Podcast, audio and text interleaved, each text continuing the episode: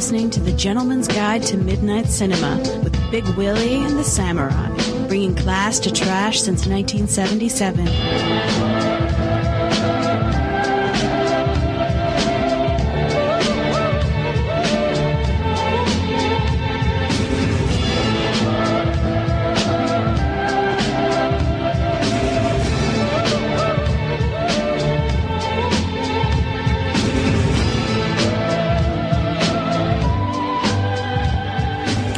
Right, everybody, welcome to another episode of the GGTMC.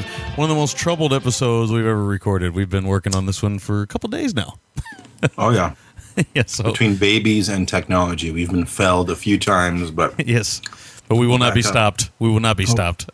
hopefully won't be rope doped by more um, infants and yes, overheating. or uh, or cashew consumption. I'm zipping the bag up as we speak. Yes. No more nut bar cashews for me. Sound like you're fucking doing the camel cast.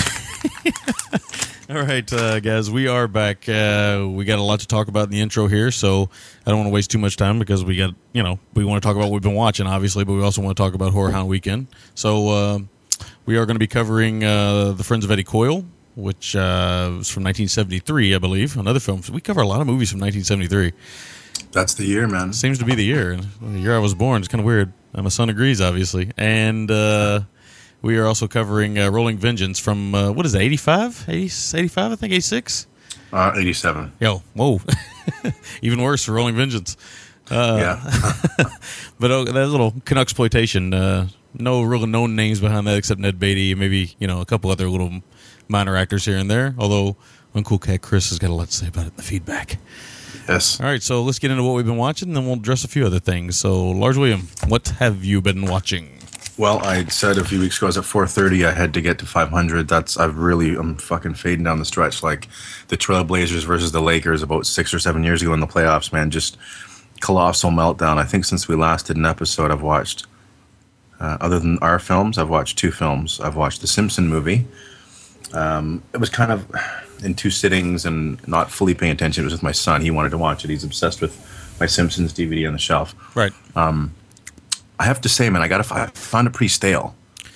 Yeah, pretty well, stale and- you're, you're you're probably talking to the world's most un-Simpson fan. Uh, I, Okay. I, I really don't like the Simpsons, so I, I could see that.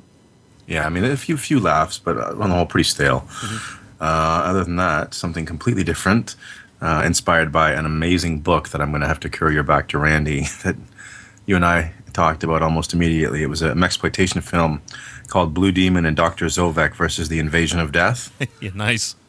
no subtitles. Normally, I'm not one to do that, but I had a bit of a fever for some Mexican trash. Um, I'm going to have to powwow with the loaf and get some good Rene Cardona films. I'd be amazed if Loaf could find some of those from that poster book we saw because uh, there's some really obscure stuff in there, man. Uh, I know Randy had talked about finding a, a Latin American or South American source Nice. to find these films. So hopefully, you know, maybe he knows of a vendor or someone we can uh, we can get into. But yeah, that's all I've watched, man. We'll we'll talk about Horror Hound, I guess, after right. you've gotten into your stuff. All right, I'll tear through. I got a lot, so I'll tear through pretty quick. Uh, one I forgot to mention last week: Assault of the Sasquatch. This is a Sasquatch movie I was kind of excited about because I saw a still from it with a Sasquatch holding a revolver.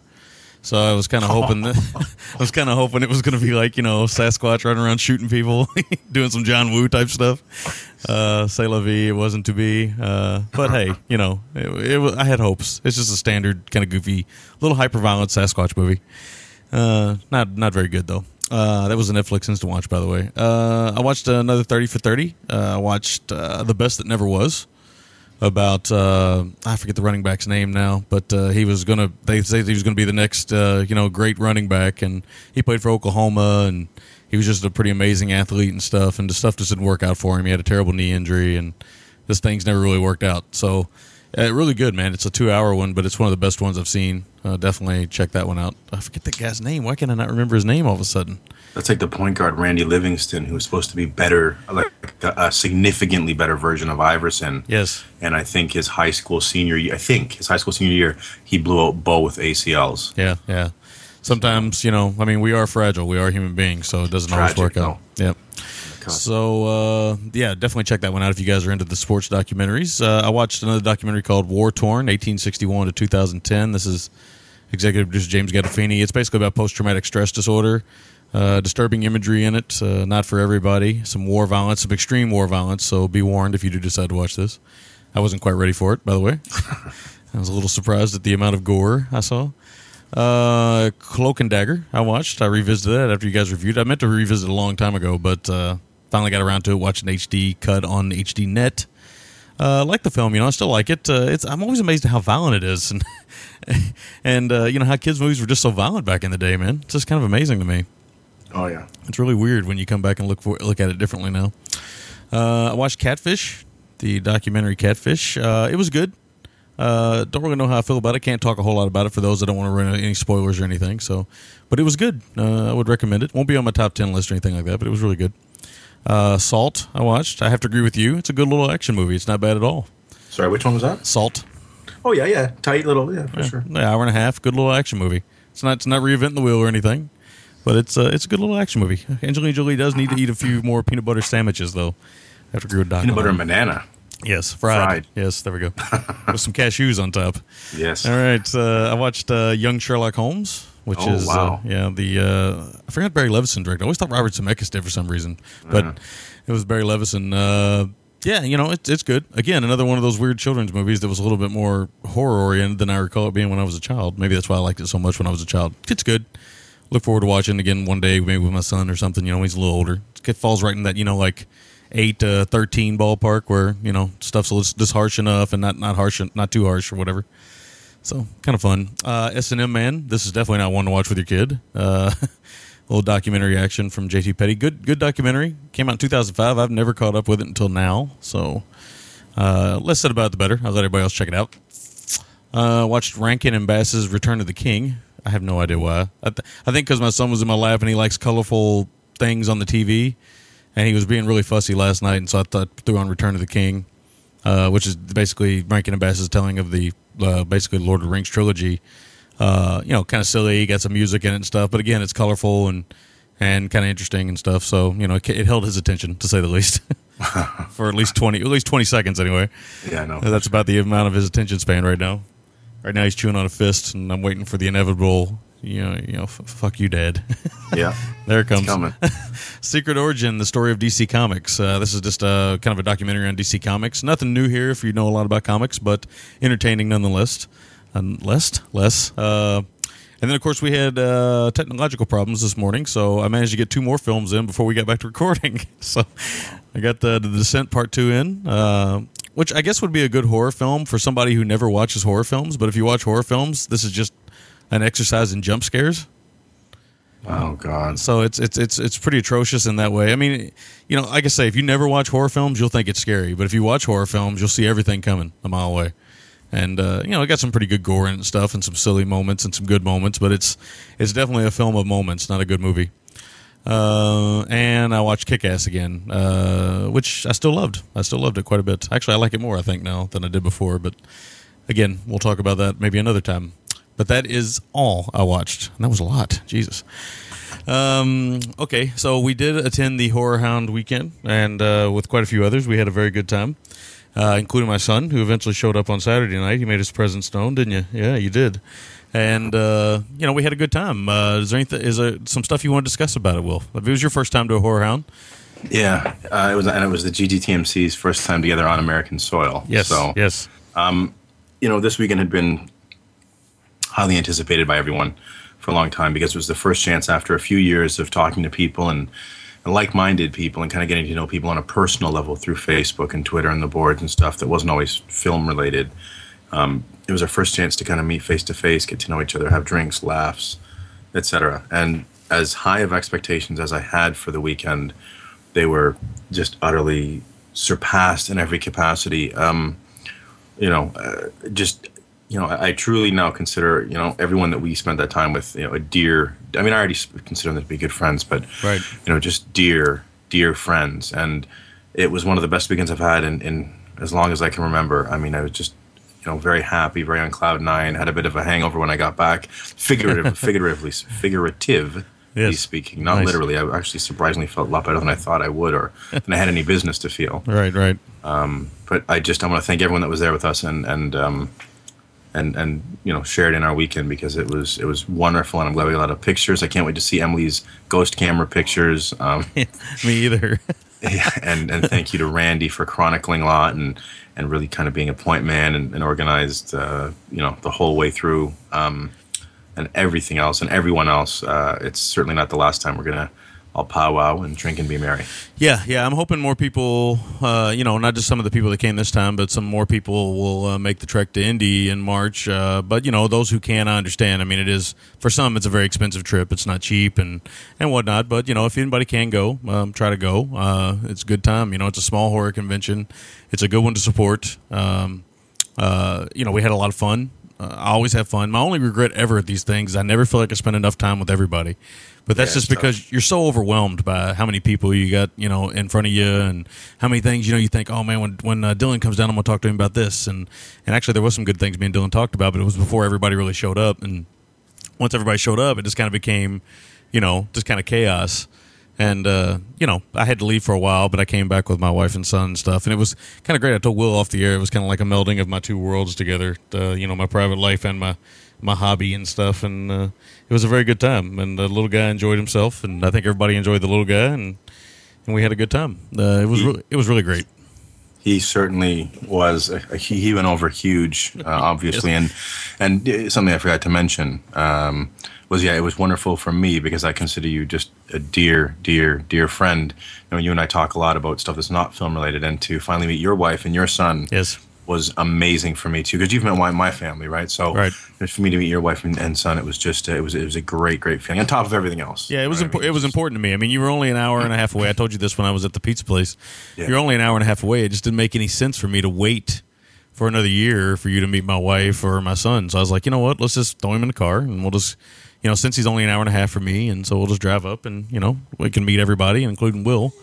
And uh, you know, have a good time. My wife was like, I asked her once, and she literally took it took her two seconds to say, "Okay, let's do it."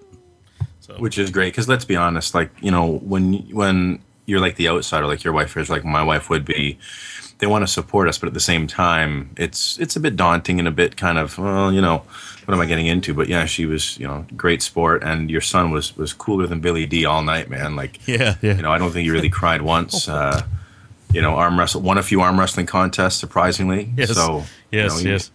He would turn his so. he's turned his red hat around backward right before the match, though. yeah of course it took me over the top i'm not ashamed to admit so. Yes. but we had a great time. And for those of you I didn't get a chance to spend a lot of time with, I'll try to next time. I promise. Uh, there's a lot of people there, and it was it was a really good time. Um, I look forward to seeing all of you again at some point. I hope, and uh, some of you again in March. Um, you know, but for all you guys who didn't participate or didn't go, please do yourself a favor. Try to find a way to go.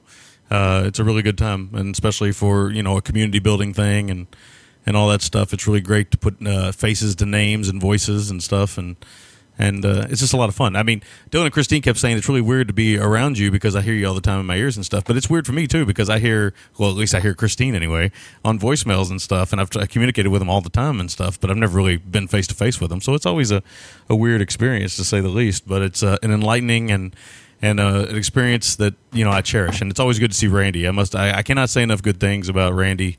Uh, Damocles sixty six. He is uh, he is one of my dearest friends at this point, he is a great guy and uh, a great uh, documenter of uh, podcasting and and a great giver of gifts. He's just the he's just the greatest man. He's a great guy.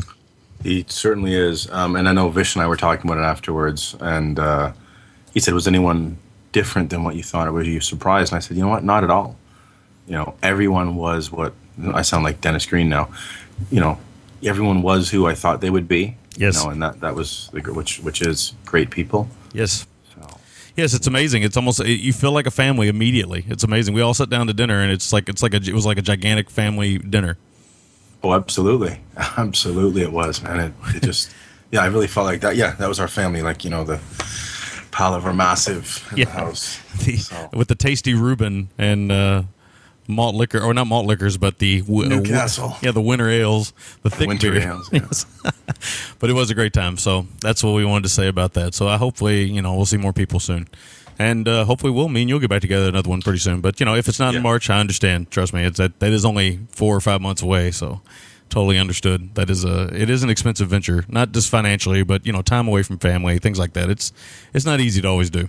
But I'm hoping that like at least once a year we can all get together in some capacity like that. Yeah, no, absolutely, man. It'd be great. And then, yeah, that's the thing. I kept seeing like parents with their children and be like, man, I miss my wife and kids. Like, Yeah. as amazing of a time as it was, you know, you can't help but miss your. Oh yeah, oh yeah. It's kids. it's always that when I was there Friday night. I was there by myself, and I was showing pictures of my son to everybody, and it was it was all I could do not to tear up because I missed him. You know. So- Sure, man. No, it's true. It's So true. That's just the way it goes. So it was great when I came back and I had him with me because then I didn't have to worry about missing him because he's right there. So drinking J and B, right? No, Oh, yeah, throwing him back, man. no. no. All right. Uh, so kid back by lumberjack. all right. So uh, we're going to take a break, and I think when we come back, we'll do let's do Rolling Vengeance first because I got a feeling we'll have more to say about Eddie Coyle, and I kind of want to.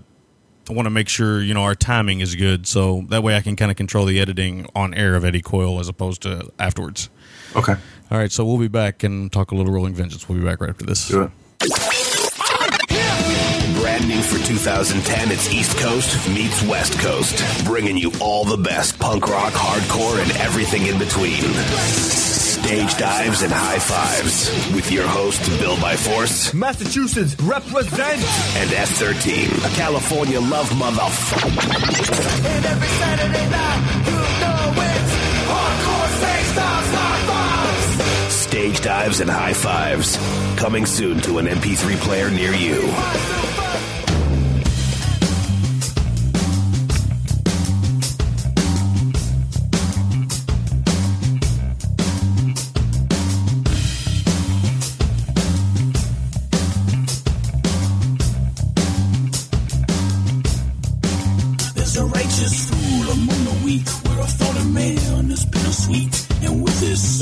Defecates into this world we turned to.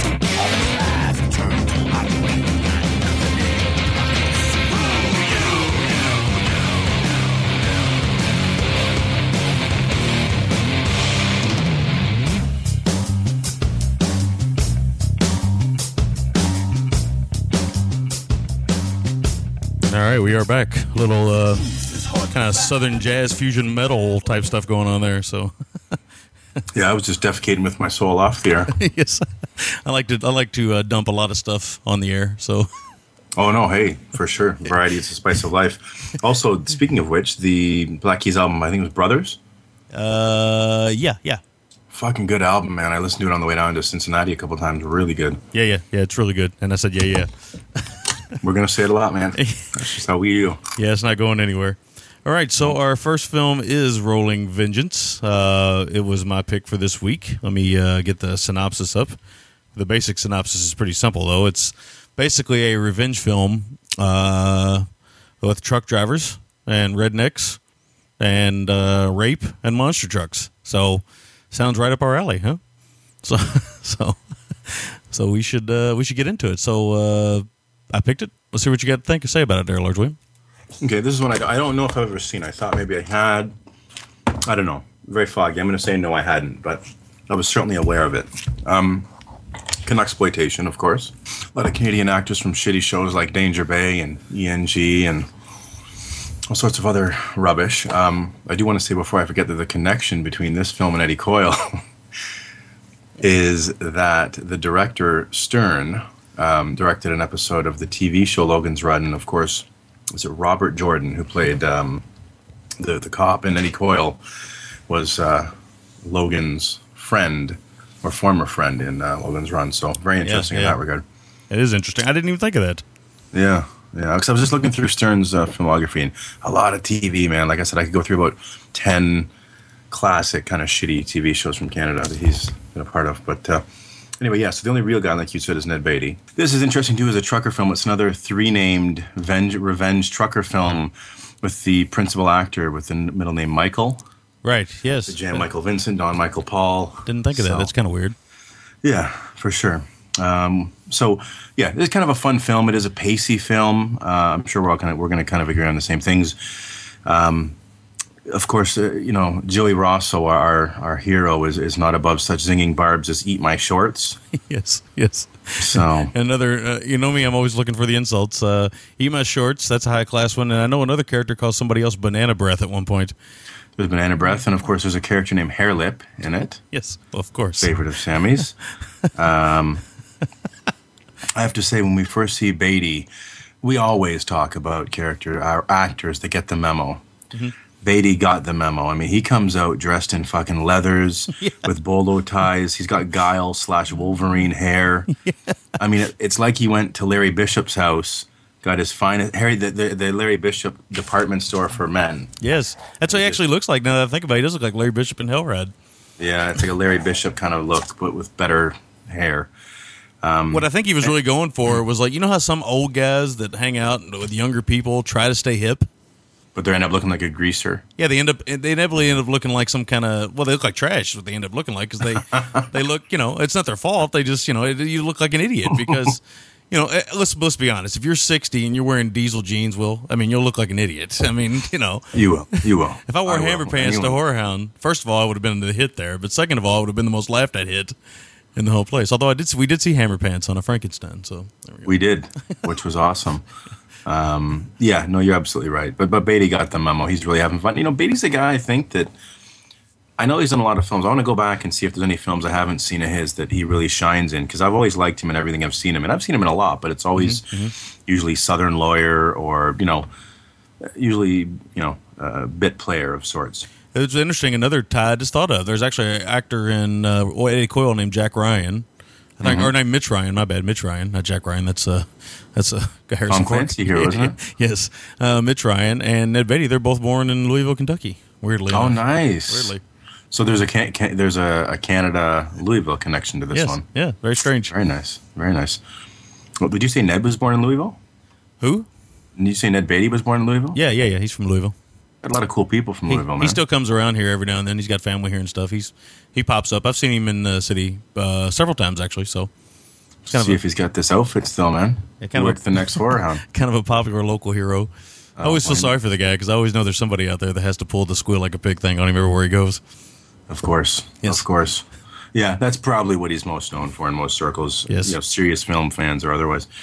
Um, I have to say the hooligans in this, like, holy fuck. I mean, they are really first class. First class. I mean, they're they're coming out of the bed of a, a like the, the pickup truck, whipping beer bottles at, at a windshield, and Yeah, there's a lot of stunts in this film that don't look like they would be that dangerous, but all it would take is one bump or one swerve or a gust of wind or someone to lose their balance for it to go terribly, terribly wrong.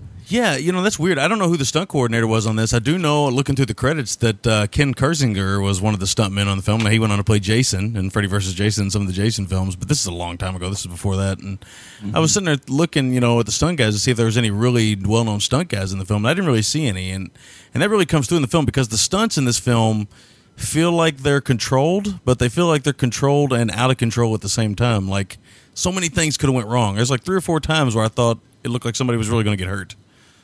Oh, for sure. Especially like I said, there's that scene. There's a scene that I'll talk about in a minute here with some bricks. It's uh, it's really Yes. insane. Yes. Um, the camera definitely took the brunt of that blow. Oh, yeah, yeah. Clearly, Dalton hadn't blown through this town yet. You know what, man? I totally got a Roadhouse vibe from this film a little Yeah. bit. And you know, what what did Roadhouse come out? Eighty nine, I guess. I think so. You think you think maybe they saw a little bit of Rolling Vengeance?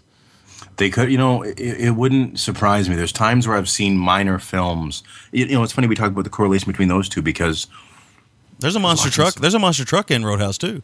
and that's just it. And there's a, mo- a pretty famous monster truck scene in this.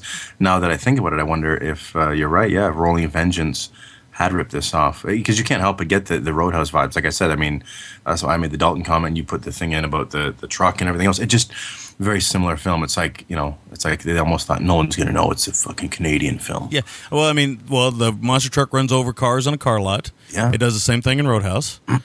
the the bar nobody's welcomed in except the local baddies. Same thing in Roadhouse. Uh, It's it's just it's really strange. The the kind of the parallels between this and Roadhouse were really amazing when we when I watched this. I was like, wow, this is so much like Roadhouse in a lot of ways. Of course, it's not as pacey or as kind of Polished. yeah, it's polished, or even even really doesn't have like the classic high cheese factor that Roadhouse has. I think Roadhouse tried not to be cheesy, but obviously it came off that way. But that's okay. I mean, it, it came it's kind of a classic in its own. But this is Oh, yeah. cheesy in a different way, like a low budget cheesy. this to me really is like the the the kind of um, like the, the low rent child of, of White Line Fever and Roadhouse. Yeah, yeah, yeah. Good call. Good call. Kind of you combine those two, but I love that our hero is such a gentleman that when his uh, his girlfriend turns him down, he, he wants to get little little. I was going to say probably a word I shouldn't have. We have female listeners, um, Yeah. but she she turns him away and he, he looks at her and gives her these eyes and he goes, "Will you think about it?" Yeah. Yeah, that's what she wants from you, pussy boy, begging. Yeah. Well, I mean, he, he's begging for what he wants, I guess. Uh, certainly, certainly. Um, and then just there's a few kind of awkward love moments because there's a moment when when Big Joe, I think it's Big Joe, he picks up his wife. Yeah, it's Big Joe. Who's, Yeah, I who's, I, I'm pretty sure always thought his wife was like too young for him or something. This Yeah. seemed weird to me. Oh, Big Joe for a reason. Yeah. Hey, Big Joe. Uh, yeah, but I love when uh, he. I just, or should I, should I say, I like when he says he picks up his wife in an embrace and goes, "I like you. God damn it, I like you." yeah, it was a classic line. I thought about making a drop out of that because it's pretty great. It's just bizarre. I've never said that to my wife, man. Like it's kind of bizarre, but you know, that's Big Joe, I guess, better in, in between the sheets, and he is, uh, you know, romancing the stone, as it were. Uh, yeah, but yeah, th th these henchmen, I have to say, we watched a lot of a lot of film with goons and henchmen, but these are easily the most aggressive and stupid hyena henchmen in the history of cinema. Like, yeah, they're pretty. it takes no provocation. These guys are fucking winging beer bottles at people like in the first scene. Like there's no escalation. It's just shit get gets real immediately. Yeah, I mean they're they're they're very cardboard cutout because they're I mean they're immediately awful people. Immediately, it, there's no in between. You know who the bad guys are immediately because they do just the most awful stuff, and it's it's really amazing. And I'm sitting there thinking the whole time, you know, there's kids in the car, there's you know the wife, and I'm sitting there thinking, like Rick, you're thinking too much about this. These guys are supposed to be, you know, like the worst, and they want them to be the worst, and and they really come off as the worst. They come off as like George Eastman's gang and and Hands of Steel. They left this gang because that gang was too hardcore for them. or or you know, it's also got that vibe, the blast fighter vibe a little because it's the backwoods thing a little bit, right? Yeah, yeah, yeah, yeah. And the plaids, Yeah, yeah, that's right. The lumberjack shirts. lumberjack shirts. So yeah, these guys are pretty insane. Um, there's some, uh, you know, despite this being kind of a workman hammy, low budget performance, some of the editing in spots. I mean, not that it was like the strength of the film, but I was surprised with a few moments that were edited as well as they were. Like a moment with the transport. Um, I watched this at like four in the morning a couple days ago, so I can't remember. Um, I can't remember what it was now, but th- there was something edited with the transport that was pretty well done. Um, I, I'd be curious to see whether things some of the people behind the scenes worked on here. Um, what's crazy is, and I wish I could remember now what this meant, but we, I, my note is we've had Michael Gross lookalikes two weeks in a row. I didn't. I didn't notice this one. Who was this one? Maybe I don't know, man. Now that I think about it, I don't know. Was it maybe the dad? No, it couldn't have been. It wasn't. Joe. It wasn't Big Joe. I don't. I can't remember. Lieutenant Sly, maybe. I can't remember, but clearly someone. Uh, I Lieutenant was- Lieutenant Sly had a slight Michael Gross feel. Maybe I can't remember now. This film's called Duelo No Asfalto in Mexico. That's pretty awesome. What does that mean? Uh, duel on the asphalt, maybe. Oh, okay. I like that. I don't know. I like that. Yeah, I good, like ti- good title. Good title. Um, at this point, uh, oh yeah, we get some of the the the, claw, the cawing idiots kind of get their literally get their dicks caught in their zipper, Yes, literally. and you know it's uh, it, it's fantastic. Like I mean, you want to see kind of the height of cartoonish kind of hyena henchman nature. So there's the whole thing where the, the goons were like in the like mildly provo- not even provoked, but there's the encounter where I don't think I'm spoiling anything, uh, but some people die as at the hands of these guys, and some of the good guys, quote unquote, come in and uh, to the bar, and these guys are like you know they're pissing in in beer steins and dumping it on heads and splashing beers on heads, and it's like it it I it just so comical how fucking like disgustingly bad these guys were in this film. I know. like no like no remorse, no just they're all like like the Terminator version of like shithead henchmen. Yeah. it's a good call, actually. They were just programmed for one thing that's kind of douchebaggery and yeah, just it's pretty fantastic. Um, and then we get the bricks. Just you know, talking about the bricks in the truck, where these aren't just little bricks, like those those those big bricks. Yeah, yeah, like cinder blocks. cinder blocks, and they're dropping them from this overpass onto the the windshields of these trucks. And again, I think you know, yeah, okay, in this day and age, you get all these explosions and stunts, and Bruce Willis ducking in a car, giving him a haircut, and all this bullshit. Yeah. And it's stuff like this that kind of gets my pulse racing because I think, man, if one of those if, if one of those windshields hadn't been tested properly for resistance, and that thing goes clean through, I mean, it's not going to end well. Yeah. So, Again, Yeah. it feels like you know uh, a bunch of people getting together on the weekend saying, "Hey, let's crash some semi trucks," and it, it, it literally looks like that too. It looks like me and you got together and we don't know what we're doing, but we know how to flip something over.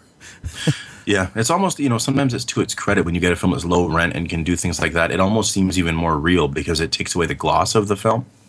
Well, I mean, it gives a kind of a kinetic energy too to the uh, Yeah. stunts and stuff, which always helps. I mean, stunt work. The key to stunt work is always to make it feel dangerous. I mean, nowadays you're right. I mean, Bruce Willis is in a lot of these films, but a lot of these action stars now are in these films where there's so much CGI in the stunt work that uh, people complain about CGI blood. I, I complain more about CGI stunts than I do CGI blood. I can handle CGI blood compared to CGI stunts. Totally agree. Uh, you know, I've said this. I think we both said on the show before. That's the CGI stunt work that you see in like a Michael Bay film or a big budget action film, even the A Team, um, which I was saying to Vishnu. When you get stunts that are so insane and so over the top and so crazy, instead of like getting my pulse going, it has the exact opposite um, effect for me. It just it's it leaves me cold and cuts me right out of a film Yeah, and, and because nothing, it's so ridiculous. yeah, nothing feels like it has any weight or there's no blood, there's no skin in the game. It just feels like it Yeah. feels like you know like CGI animated film. Yeah, absolutely. Um, I really like that. You know, once the kind of the revenge part really kicks in, I like the truck building montage with the welding and the dumpsters and And the Jack of. Parr sounding song, the what? that song that sounds like that guy Jack Parr singing it, like Oh. Elmo's and- Fire. Oh, sir, yeah, yeah, totally. And then of course, I would be remiss if I didn't mention the sax solo near the end of that song. Oh yeah, it's awesome. Yeah, so it's pretty good stuff. Uh, and that there's some flames, man. This that monster got some serious flames come out of those stacks, and you know, like you you touched on, we get that Roadhouse moment with the with uh, I guess it was at the bar, but in Roadhouse it was at the dealership where just cars were getting just fucking crushed. Um, oh, I know what I was gonna say. Uh, but it was more character specific as opposed to film specific. We just remember how we, I said I feel like another film I watched recently borrowed from this. It wasn't so much a film, but do you remember that Paul Walker genre film? What was it called? Oh, running scared. Running Scared. To me, when I watched this, it was as if John Goodman was channeling Ned Beatty's character in this. Oh, okay, okay. Were you talking? You know, were you especially talking? with the son father father son dynamic. are you and- talking about running scared? or Are you talking about Death Sentence, the Kevin Bacon movie? No. Oh, oh, maybe I was thinking of Death Sentence. The one where, where John Goodman plays like the arms dealer and his son's one of the goons. Yeah, and he is wears Death Sentence? Yeah, it is, and he wears the glasses and stuff. Yeah, yeah. Okay, Yeah. so Death Sentence. Then Yeah, my apologies. Uh, all those kind of uh, you know extremely mediocre, over stylized. I'm just more. I'm just more amazed that I know all these mediocre, over stylized action movies. Well, hey, no, one. It's good you did, man, because I, I was mistaken. But yeah, it, but to me, it really felt like uh, in seeing this that Goodman was channeling that, you know, the Beatty a little bit in that film. Oh, Um, yeah, Beatty's a small guy, but he he uh, plays very big and yeah. He really projects well, uh, and I love the prayer circle for the sons, sons in this. It's, it's Yeah, yeah, getting a bizarre fucking prayer circle. it was. Um, and my last note is, of course, at the end with, uh, what was it like his little Joe, uh, with little Joe and his, his feather-haired girlfriend. What a fucking duet as they walk off into the sunset. oh yeah, I almost uh, made an MP3 of that because it's pretty amazing. Pretty incredible stuff. So yeah, those are all my notes. I'll put the call out again. Anybody's got a Rolling Vengeance soundtrack, send it my way, please. Yeah, All right, uh, yeah. So you went over a few things that I can talk about. Uh, Ned Beatty and his hair. Yes, we have to believe that Hugh Jackman must have seen this because it is very similar to the Wolverine hair. Uh, pretty amazing, actually. Uh, very interesting. um, I've I've read that Tarantino's a big fan of this film. I can I can see that. It's got that kind of stuff that he likes in it, you know, and it's it's really ridiculous. I mean, I I found it interesting that the film seems like it was shot like in the parking lot around the corner from where Fulci shot Conquest because like all the extra smog is coming over from the conquest film into this film but i think they used the fog well because i think they used it to hide you know certain parts of the roads or you know traffic in the background possibly or maybe just more you know city make it look more rural or even the fact that the monster truck itself is it really does look like the actor in this film put it together like in in like two days oh yeah. I mean, you even get the feel that like he might be standing up and driving it. The you know you know necessity is the mother of ingenuity. I mean, you got to come up with what you got to come up with, and this is obviously a very low budget film. I feel like I don't know how you feel about this. I mean, were you a big fan of monster trucks as a kid? Yeah, I was. I was into before it became really oversaturated. Gravedigger because I was a horror fan. Right, right. Um, no, I like monster. I think it was just very much children of our time. It was a big thing with, with kids our age, certainly. I think all, I think all small kids still like them to some degree because it really kind of you know appeals to your basest nature, right? You know, when I was a kid, I always had Hot Wheels and toys and stuff, and I always wanted to run them into each other and and do stuff like that. And I always had my parents or my grandparents in the background saying, "You tear them up, and you're not getting another one." And it was like, "Hey, well, screw that! I'm gonna tear it up then. I'll just get another one that's different than the one I got." Uh, but you know, just the basis nature of you know destruction, which especially for young boys, it's kind of it's kind of natural. Uh, you know, uh, just kind of that natural destruction that boys have, a tendency we have as growing up, and I think it appeals to that. You know, big things, running over other big things, just kind of appeals to boys. Probably for more than females. I don't know a whole lot of female uh, monster truck fans, but I'm sure there might be a few out there. Um, but I always felt like this genre was kind of a lost opportunity in the '80s. Uh, there's Oh, for sure. there's films with the monster trucks in them, but not enough with the monster trucks being the center of attention, and that's kind of a shame because if any kind of piece of equipment could be pretty great, uh, you know, exploiting, uh, it seems like the monster truck would have been, uh, you know, a pretty good idea, you know. And uh, so, you know, I have to feel like, you know, I was talking about Tarantino earlier. I feel like, you know, I have to go back and look at Death Proof and see if there's any of Rolling Vengeance in Death Proof. Yeah, yeah, good point, man. I'll check it out and make sure and see. Uh, yeah, the lead thugs are scumbags. I totally agree with you. I mean, there's no ifs, ands, or buts about it. You don't even feel sorry for these guys one minute. I mean, they're total scumbags. There's no. I mean, talk about your black and white. Jesus. I mean, they're they're so just assholes right from right from the beginning. Yeah, absolutely. Probably the one thing that hurts this, I think, from being a like a classic genre revenge film, I would say, would be that it does have a weak cast. Really, Ned Beatty's your your your main star power, and you got a few odds and ends here, but it really just kind of struggles along because it doesn't have you know real appealing people. The the thugs, nobody really stands out. They're all equally just kind of trashy and garbage and stuff. So could it could have had a better if it could have been better cast, you know, more well cast, it would have been. I think I think people would talk about it more fondly, probably. If there had been a hierarchy Yeah, yeah, of the idiots, like um, like Sharktooth was one of the main guys behind uh, Ben Gazzara. You know what I mean? If you had had, you know, one great guy, one kind of his main henchman, then a couple other memorable ones, and then a bunch of kind of yeah, blending in guys, it'd be one thing. But yeah. You had like Terry Funk, and you had that like the fat Yeah. guy, and you had the guy that was stealing money behind the register, the kind of greaseball guy. So you know you, you did you had a hierarchy in Roadhouse, and that's why the bad guys are more memorable. In this, they're they're all one and the same. Although I do have to say that the one that one of the ones that played uh, Ned Beatty's son looked a little bit like Crispin Glover. It reminded me a little bit of him, a little bit Oh, for yeah. some reason. I don't know why, but he just kind of had that Crispin Glover feel to him. Um, we get to, you know, like you said, the montage, the building montage, which is always great in these films. It's always awesome to watch people build stuff. I have a feeling that a lot of people that grew up watching these films are now working for like TLC and shit. you know, with like American, American Chopper and everything. Like, yeah, man, we should make a show where people build stuff and we play metal music. no, no kidding, man. Uh, we don't get the monster truck till about 45 minutes in. So for those of you looking for immediate monster truck mayhem, you might want to, you know, you might want to dial it back a little bit because it does take about 45 minutes to get to the mayhem. It's only a 90 minute film, but it is like Will said, nice and pacey. Uh, we get a bad mannequin uh, run over, uh, pretty bad one actually. There are some good scenes though with the the truck tires running over people. oh yeah, actually, that's those are for you edited, really well edited parts with that. Yeah, some good stuff. It's like some some in camera tricks, obviously, but you know they're they're cool. They're well done. They, you don't you can see the trick, obviously, but you know, I mean, the way they're done, the way it's edited together and stuff, it looks really nice. Uh, as well as nice as I guess it can for a monster truck to run over a human being. Uh, uh, it wouldn't be a GGT film uh, film without a little bit of rape. So I I'd forgotten all about the rape. I've only seen this a couple of times, but I forgot all about the rape. So wasn't surprised when I saw the rape. It has to be rape, no matter how small. And uh, I have to believe that our director had to know what he was doing with the drill going into the tunnel toward the woman. Oh yeah, yeah.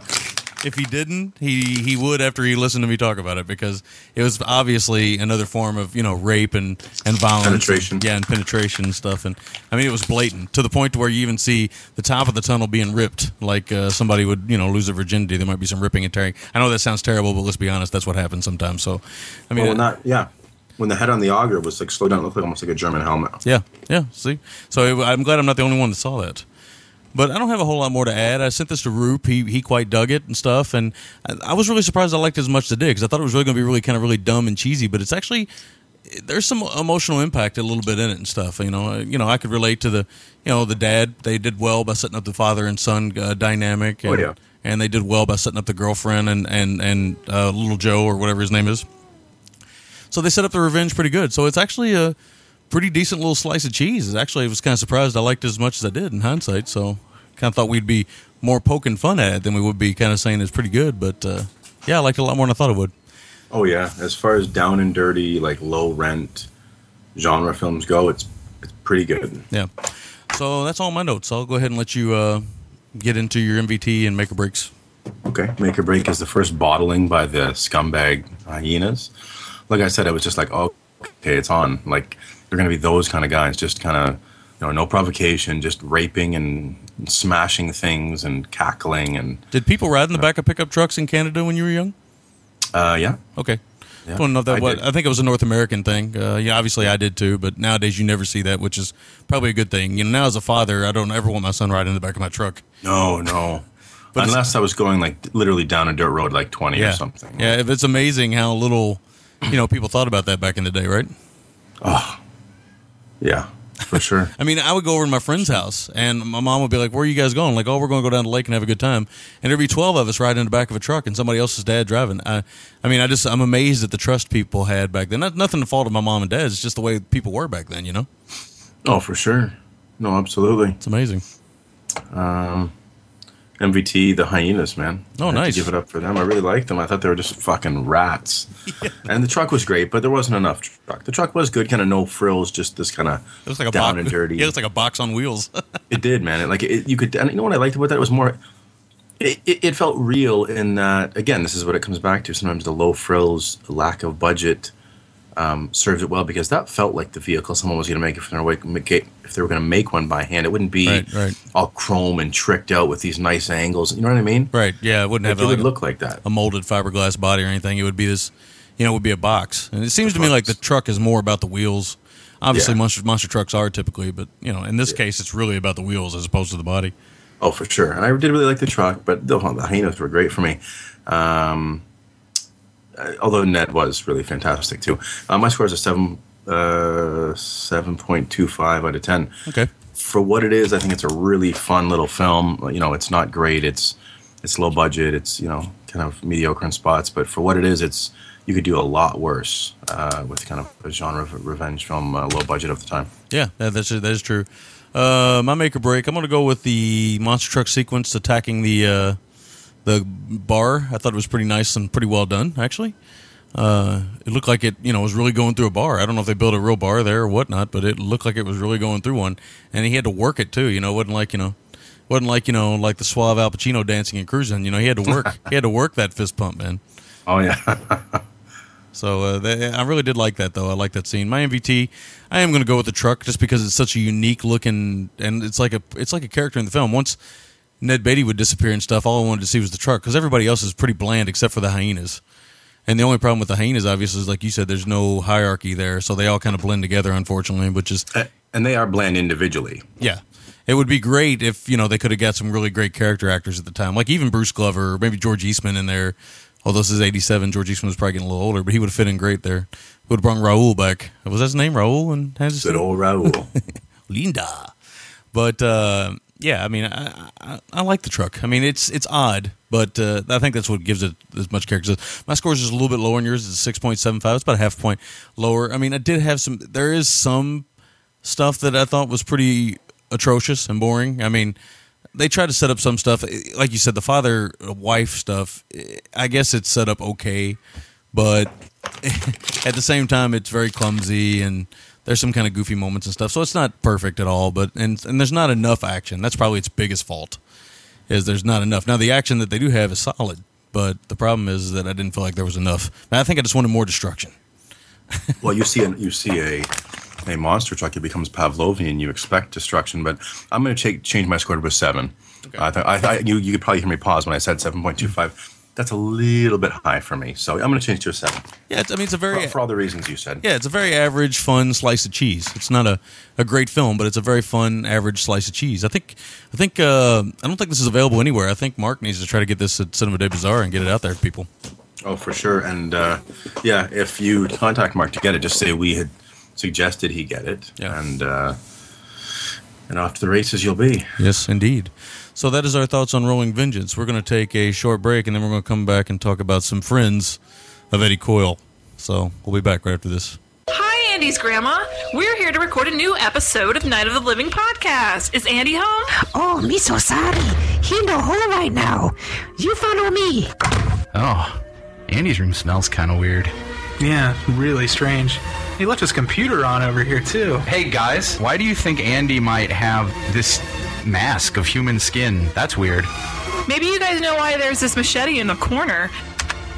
This computer's just knife enthusiast websites and American apparel. Oh, wait, there's another website here. Palaver.com. Palaver. Okay, Palaver. Whatever, I Palaver. think. Yeah, he's definitely got the serial killer board up right under uh, Night of the Living podcast discussions. Oh Jesus. Uh, maybe we should get the hell out Maybe we here. should go. Yeah, I think we should. Hey guys, you ready to record?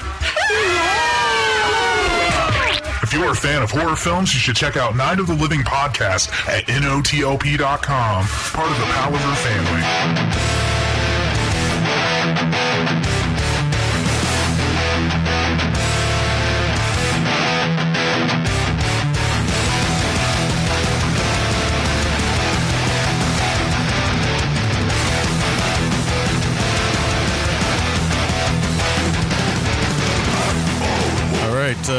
Found some way to mix some Mama and Martha in there, just kind of go along with the Horror Hound theme. Nice. we got to cover it all this weekend. all right, so we uh, are going to do the Friends of Eddie Coyle from '73, directed by Peter Yates. Uh, Will, do you think you have an opportunity to give a plot synopsis? Uh, so the Friends of Eddie Coyle, 1973, directed by Peter Yates, and of course it's got a great cast. Um, I'm not going to read the IMDb plot synopsis because I think it's a bit spoilery. Okay. Really, what it is is it's it's a crime film in, set in Boston about low to mid level criminals and um basically how they are all on the hustle Right. and uh, you know trying to stay one step ahead and that's that's really uh, what it is in summary now i picked this film um, it had been in a lot of conversations with uncool cat and i about the town and how the town was heavily influenced by it which also is, is going to be one of my top 10 or just outside that uh, films of the year um, i just kept hearing about it over and over and over and how mitchum was great in it and blah blah blah and you dug it and everything else so Right. that's why i picked it i watched it for the first time about a month ago and was floored to realize it was just now on DVD. Uh, Yeah, Criterion brought it out in May of 2009. So those of you uh, that want it, jump onto Barnes and Noble and get it half price. Uh, you can't beat that. There's a great commentary with uh, with Yates. So anyway, uh, I picked this film. Uh, you've seen it before, but uh, the first time I'd imagine with a critical eye. What did you think? All right, so the Friends of Eddie Coyle. Yeah, I had seen this before. Uh, I remember the reason why I pursued it a long time ago is that uh, Roger Ebert said it's like he, he called it one of the best films of the '70s or something like that. And uh, so I was like, well, you know, the '70s is my favorite decade of film. You know, how come I haven't seen the Friends of Eddie Coyle? And this has been a while back. So I had to pursue, you know, a VHS copy of a copy of a copy, one of those type of things. And finally did see it, and uh, Ebert was pretty much right. I mean, this is one of my favorite films from the '70s. I, don't- I don't know if I ever, I don't know if I'd ever do a top ten of the '70s. 'cause It would be tough. It was hard to find, but uh, I'm glad I did pursue it, and I haven't seen it in years. I'll be honest with you. I'd actually kind of talked about covering it on the show a long time ago, but uh, you know, at this time I didn't know anything about the town, obviously, or any of that stuff. So, pretty interesting. Um, okay, so uh, and I would, you've seen the town and this film. I would say that the town's probably got a little bit more action than this film. This film's not really an action film, so to speak. No, no, you're right. Uh, I, More of a character study with a couple heist in it. This one, I would say. I would say the they're the same film. Uh, mind you, there's there, there's certainly very obvious differences, and those differences to me are um, the cinematic language of each decade they came out in kind of colors the films a little bit in terms of pacing, Right. uh, action, and so forth. Um, this, yeah, a little more of a character study, downbeat. The action, the action, the, the town is a little more pacey, a little more kind of coiled, tight. You know, it's a little more, uh, a little more action. Um, But otherwise, very similar. You know, Boston films. Yeah. Uh, now, this film, it will mention the cast, and there's a, a lot of people in this movie. A lot of people. Oh yeah. Um, let's see, you got Robert Mitchum, you got Peter Boyle, Richard Jordan, uh, Steven Keats playing Jackie Brown. Uh, yes, that that that is where Yes. the man from Tennessee got the inspiration. Yes. Uh, you got. Um, I'm not done yet. We got Mitch Ryan. That's the other Louisville actor I was telling you about. You got Alex Rocco. Those of you who don't know who Alex Rocco is, uh, let's look him up. You'll know who he is pretty quickly. Moe Greene, of course, from The Yeah, Godfather. Yes, and there's and there's uh, several other people throughout, It's kind of spread out, a lot of faces and stuff. So uh, yeah, it's very well known. You know, it's funny. I was thinking about this while I was watching the film. Peter Boyle. It seems like his work in the '70s uh, might rival anybody's work in the '70s. I'll tell you, man. I was looking through his filmography because I picked up that one Joe he did on VHS a long time ago. Uh-huh. Um, and I wanted to go back. You know, every time we talk about a film and, and I'm impressed, I look at the, the the actors' filmographies, unless I'm very, very familiar with it. Um, right. Yeah, and looking at Boyle's filmography, I mean, yeah, the first half of his filmography is incredible. Yeah, yeah. And in the seventies, he was doing great work. I mean, he did uh, the Candidate, which is a Michael Ritchie film. He did um, Taxi uh, Driver. Yeah, Taxi Driver, Young Frankenstein. Uh, uh, I'm trying to think. Uh, let me let me click on it here. Uh, the Brinks Job, which is a good film. That's a William Friedkin film. A lot of people don't know. Oh, I didn't know that film. Oh, It's got a good cast. A little bit of a comedy, a little bit there, but it's still a good film. He was in Fist with uh, Sylvester Stallone. Stallone, yeah. Yeah, so it was a good. I, I thought it was a good film. It's not a great film, but obviously it's. But I mean, his work in the '70s could rival anybody's work in the '70s. It's pretty pretty amazing uh, decade for him. And uh, Oh, yeah. I sometimes forget that because you know nowadays he's kind of always known as the commercial man, right? Because he became typecast after television. But uh, you know, I mean, the guy had a hell of a career before that as a character actor, and uh, you know, I can remember him in stuff like Malcolm X, and uh, I think he was in that Schwarzenegger movie with Jim James Belushi, wasn't it? Was Red Heat?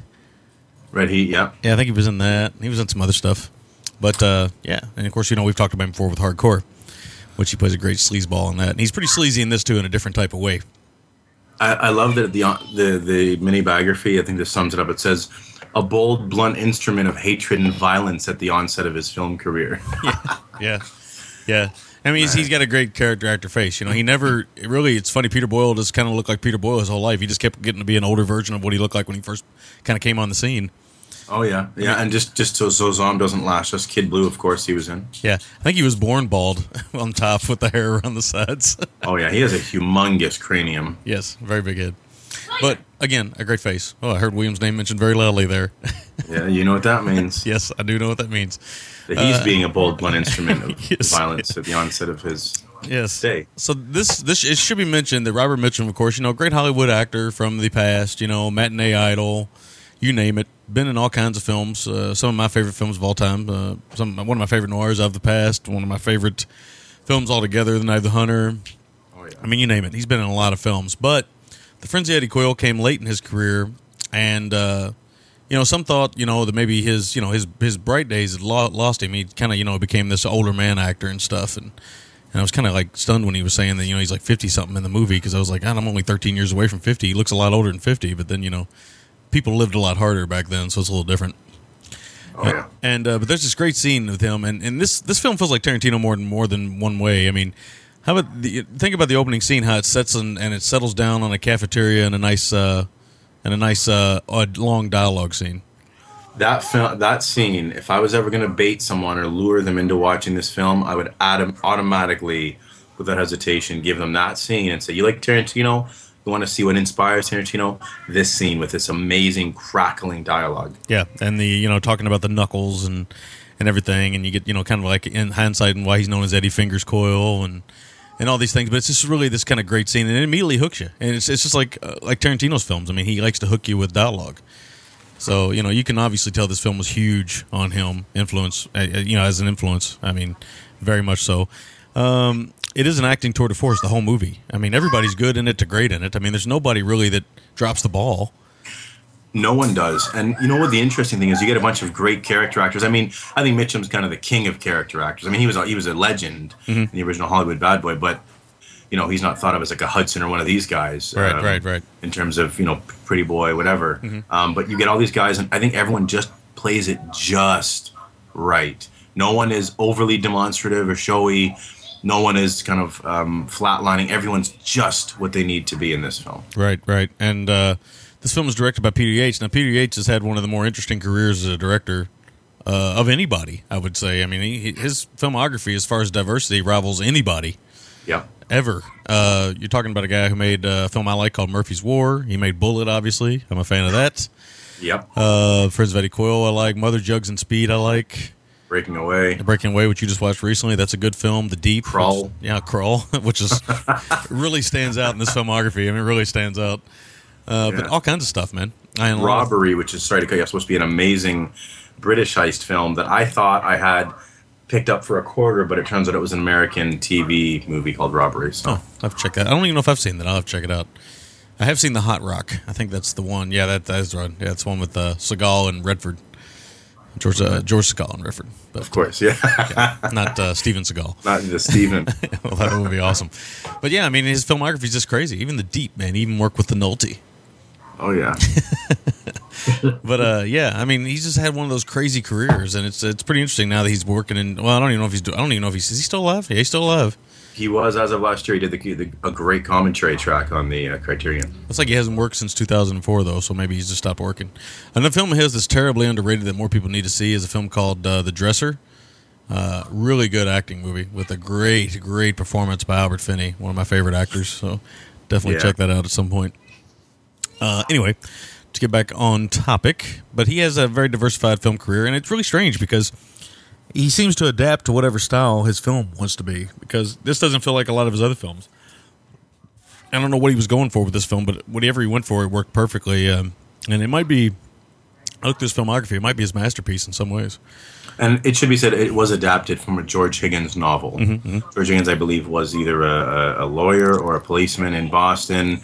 Went on to a reasonable amount of success. I'm not overly familiar with him, so forgive me Yeah. if I'm misquoting. But you know, reasonably successful kind of uh, crime author, or uh, you know, he kind of parlayed his, his vast experience into uh, into that. Right. And, uh, you know, the film is shot in Boston, and it's got a great feel to it. Uh, great, you know, Boston feel there. and even and even though Mitchum's voice every now and then will kind of slide out of his Boston accent, he does do a pretty good job of maintaining his accent throughout. So, Oh, for sure. But Again, without being obvious Boston. Yeah, yeah, exactly. Um, there's just a lot of great scenes, and lines of dialogue here. There's one like little in- inconsequential line of dialogue that I absolutely love that uh, Robert Jordan, I think it's Robert, Jordan, Richard Jordan, my bad, says to him where he says, uh, you know, Eddie Coyle's saying all this stuff, and he's like, well, that's a good reason for you, but what, but how's that good for me, or something like that. And I love that because most people would say, you know, something totally different, but he just kind of makes it this conversation thing. And there's these great, you know, there's great, there's a great scene with them too. There's a great scene with with Mitchum at the beginning. There's a lot of there's a lot of just like really great scenes in the film. Uh, little little moments. Um, we get the the damn creepy mask that I don't like. The uh, Oh, flesh tone yeah. mask, which are always, Translucent, yeah. they always drive me nuts, man. They always get me. I don't know why. It just freaks me out.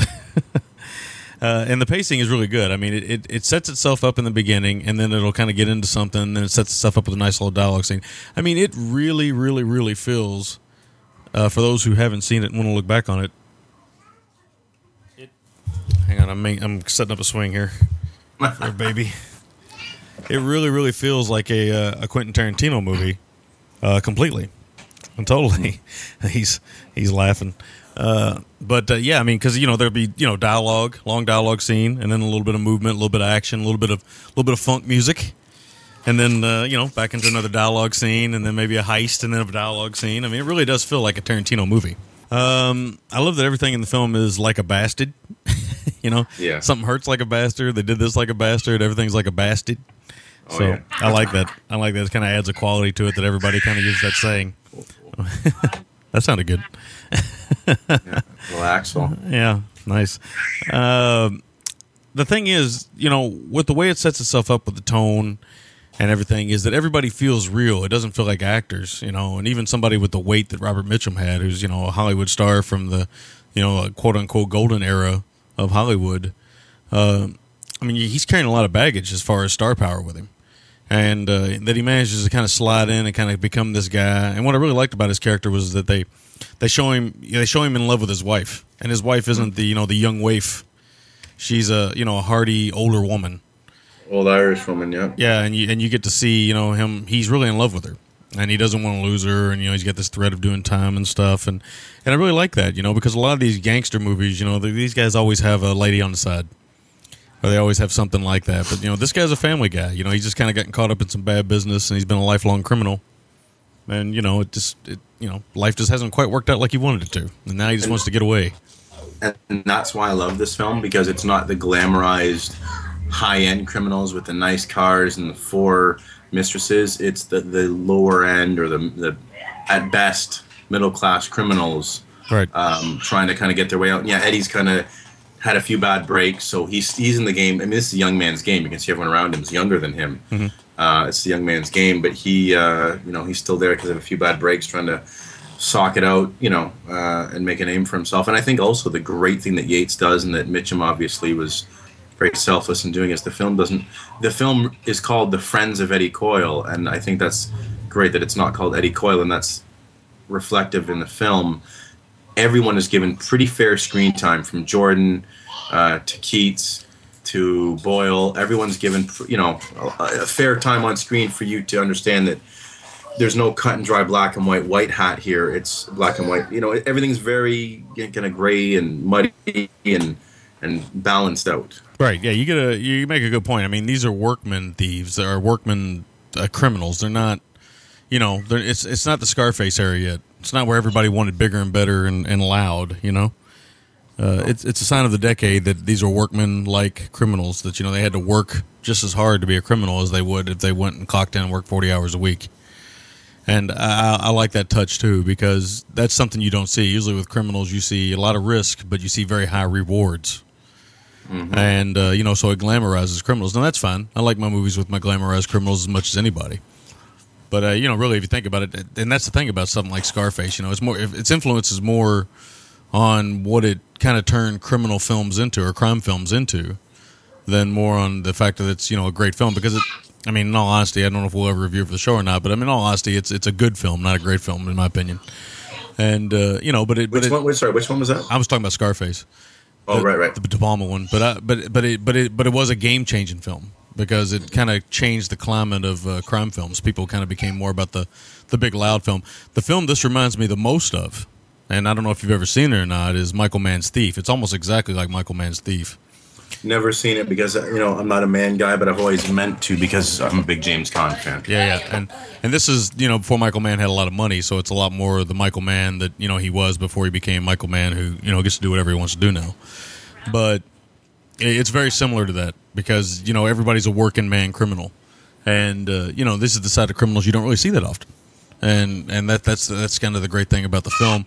Um, the film's also very anticlimactic in some ways. I don't want to get into too much, obviously, like giving away story and stuff, but I like the way it handles its story and uh, the very realistic approach and stuff. And I think some people are going to be kind of turned off by the slow pace and stuff. But I think if you like Tarantino films and you know good acting, good dialogue, uh, stuff like that, if you like those kinds of things, I think you're going to absolutely love The Friends of Eddie Coyle. I don't think you're going to like it. I think you're going to love it because I think it's one of the best examples of 70s kind of quiet character study cinema. So if you don't like quiet character study cinema from the 70s, you probably won't dig The Friends of Eddie Coyle.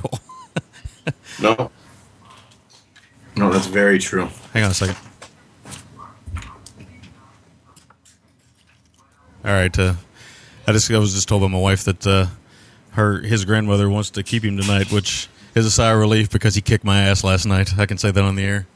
Oh yeah, I I got tag teamed the night before. So yeah, so every now every now and then it's like you know I love my son, but it's like, ooh man, I could use a break. I'm going to bed early Oh, yeah. tonight.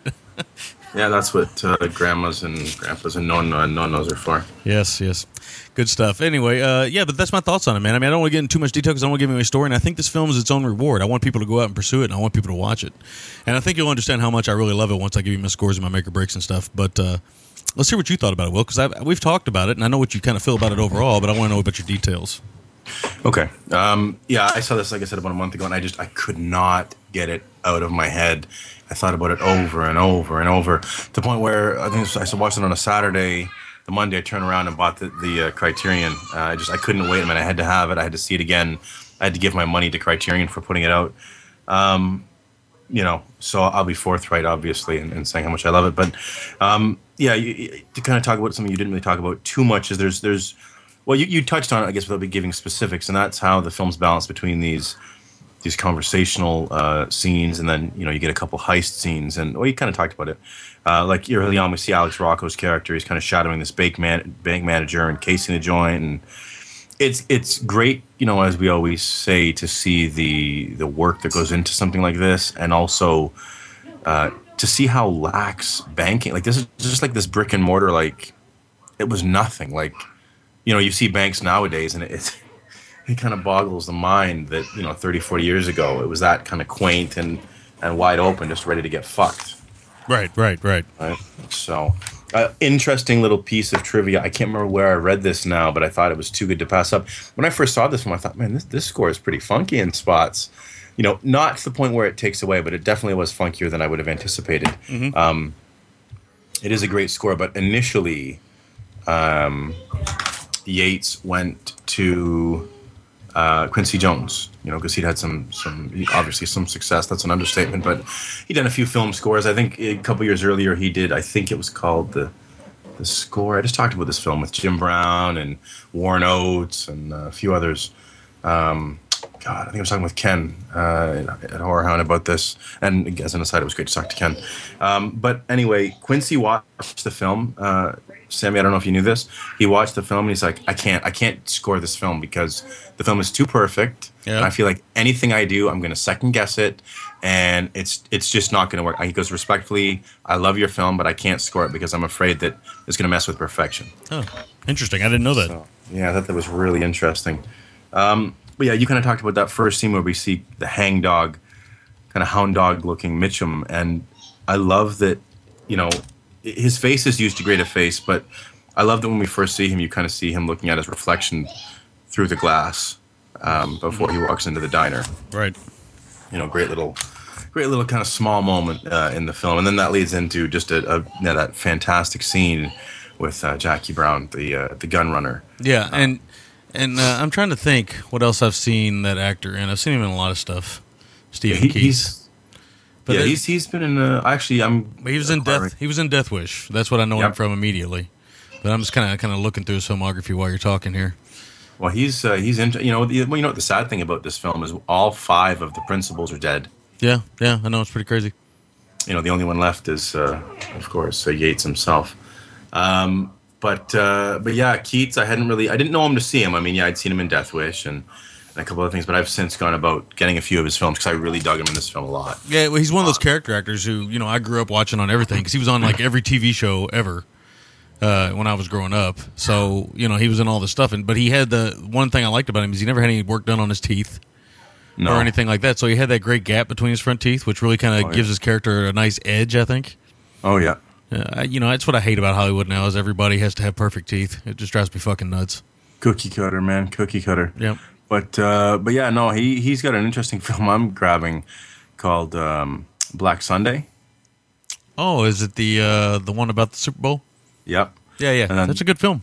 Yeah, and then The Last Dinosaur, Hester Street, uh, The Gambler, a few more I'm, I'm going to get my hands on. But Yeah, yeah, The yeah, very very interesting. Uh, actually, he played ironically on the Kojak TV series. He played a character named Danny Zuko. Interesting. I liked uh, I like his film he did called uh, the Gumball Rally. I'm a big fan of that. one. Oh yeah, yeah, absolutely, man. Gary Busey Absol- and Michael Sarrazin. and It's a good film. Sorry.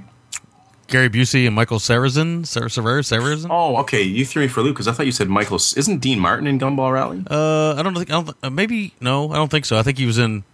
He was in uh, Gumball Rally Two. Cannonball Run, which feels like Gumball Rally. Oh, sorry, I'm mixing them up because of those cross country car race. yeah, yeah. Well, Cannonball Run's kind of a ripoff of the Gumball Rally, actually. Yeah, sorry, my apologies. Because you said Michael Sarah, I thought you said Michael Sarah. I'm like, Uh, so Sarrazin. No. is, is he making some kind of film joke here that I just it flew right over my head? no, I don't think so. Sarah's in. Okay, my apologies. Yeah, that's right. No, he was in Gumball Rally. Um, And Yeah, of course, he's he was in uh, Silent Rage, which won Chuck Norris. Yeah, d- he played a doctor in that one. Yeah. Um, Yeah. I watched Silent Rage, you know, about a year ago for the first time in a long time.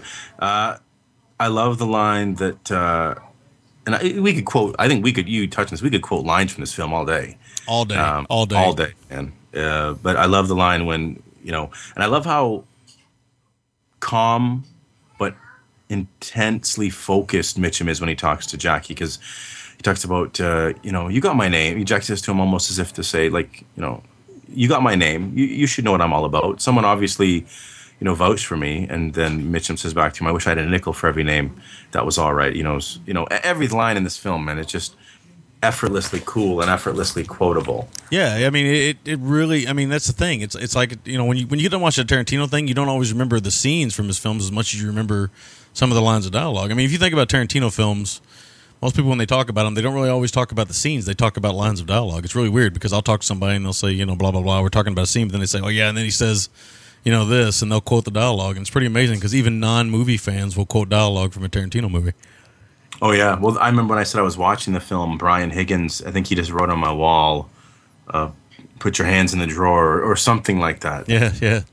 so, something referencing that scene. So just you know something like that. But I like that early on we kind of see the world Mitchum's in, and we see these low level criminals. And I think you know, I love that we you know he's talking shop. I think.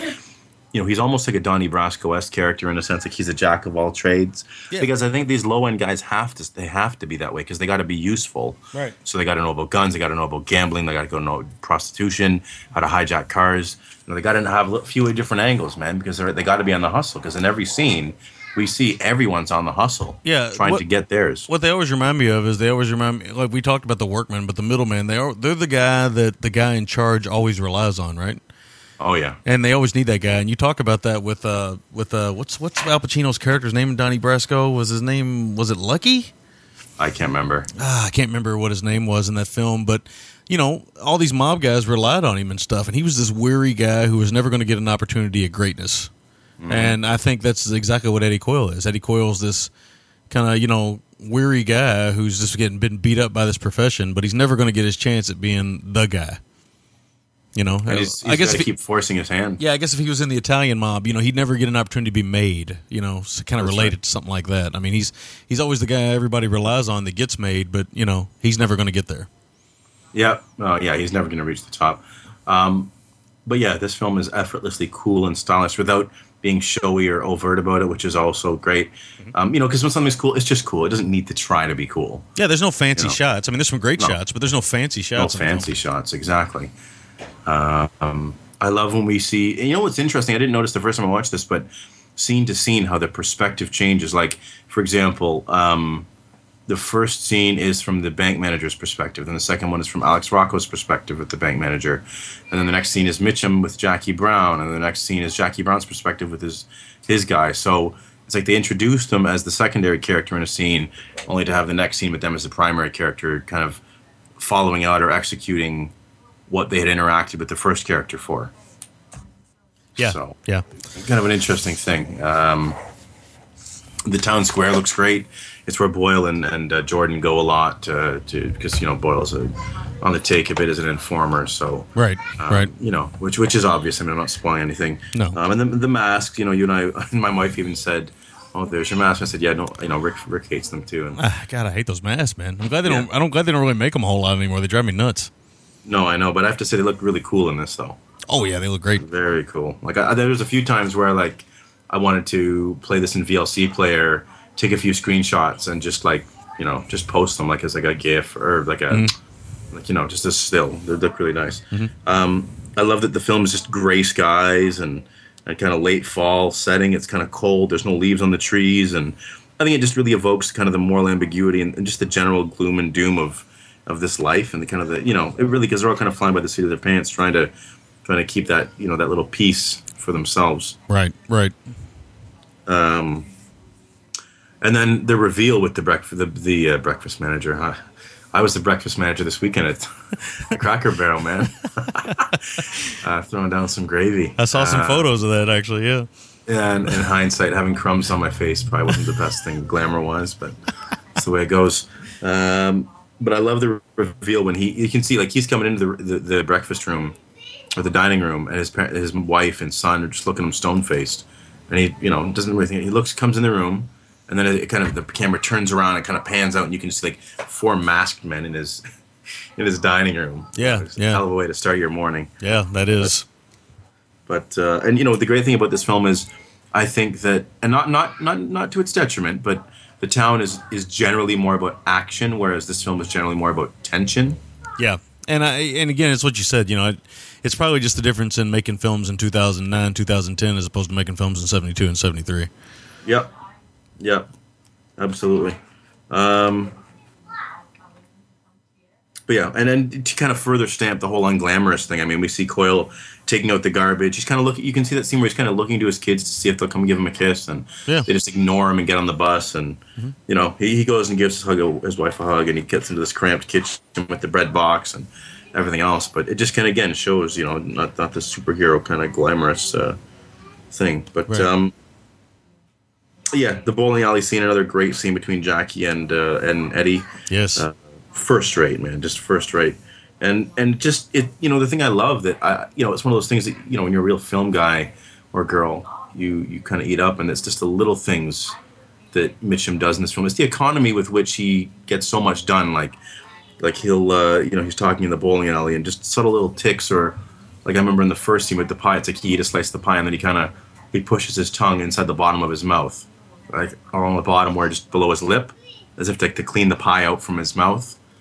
Little things like that that he does that just it seems effortless and makes the character seem that much more real.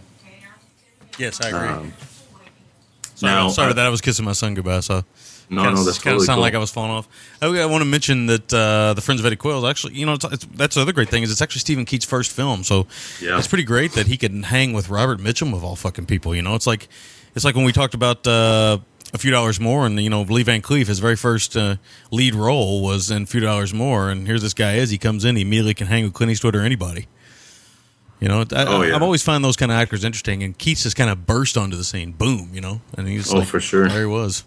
Well, he definitely did. And I love one line I will say, because like I said, we could quote them all day if we wanted to, is when he's talking to his connection, Mm-hmm. and they said something to him, and he says, This life's hard, man, but it's harder if you're stupid.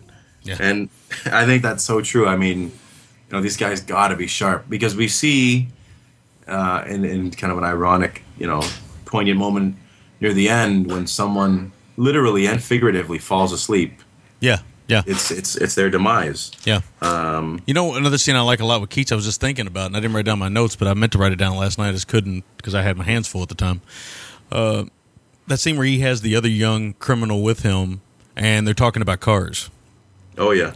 And you kind of get that, you know, that kind of looking up, that other young criminal kind of looking at Jackie Brown, you know, because Jackie Brown's talking about the kind of car he got, you know, and he, he's got the, you know, the 383 in there and the Hemi or whatever. I can't remember what kind of car it was, but I remember thinking, you know, that's the way criminals are. That's the way they would become. They become this where they got to have a status thing, you know, be it a gold watch, a gold ring, a car, a house, whatever. Uh, so Jackie Brown was kind of like the beginnings of that kind of criminal in a lot of ways because he's kind of showing his money a little bit. Well, that's his thing. That's his office. He has to have that st- that business status symbol. Right. Yeah. So no, absolutely. Great, Um, great.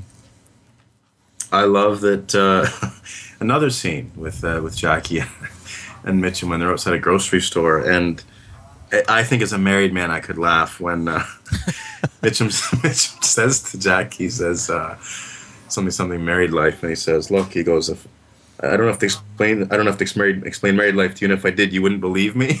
Yes. It just there, there's these kind of funny, realistic moments that you know I just kind of laughed at. Again, they're not really done sh- in a showy way, but It's it's it's one of those lines that if you've been married for an, a, a, a certain amount of time, you would totally understand what he means. yeah, because you know Jackie's kind of this young upstart, and Mitchum's the old kind of world weary guy. So they're really great. Um, and I like how they really build up the whole thing with machine guns. How you know it's like no one wants to even look at them because it's like life in prison if you're caught with a machine gun in the state of Massachusetts. So Right, right. I really like that. I think that's interesting. I didn't know that. Is that is that across the states, or do you know if that's state to state or? I actually have no idea to be honest with you. I wouldn't know that. I wouldn't know that at all. Uh, I'd be interested in find out if anybody can find that out. I guess I'll look it up at some point later. Yeah, no, very interesting. But and then you know, there's a scene later on with Jordan that I think kind of sums up Eddie, and you kind of really feel for Eddie. Where you do and you don't, because I think the great thing is Eddie doesn't have any nobility. This is an observation, um, a decidedly um, objective look at Eddie and his friends. And Eddie, when he says to uh, the cop, he says he's going to turn, you know, turn in uh, some of his friends, uh, and, and that's kind of dealt with throughout the film. Everyone's shifting their uh, their allegiances and what they're going to do, and, and you know, trying to stay ahead, keep themselves afloat.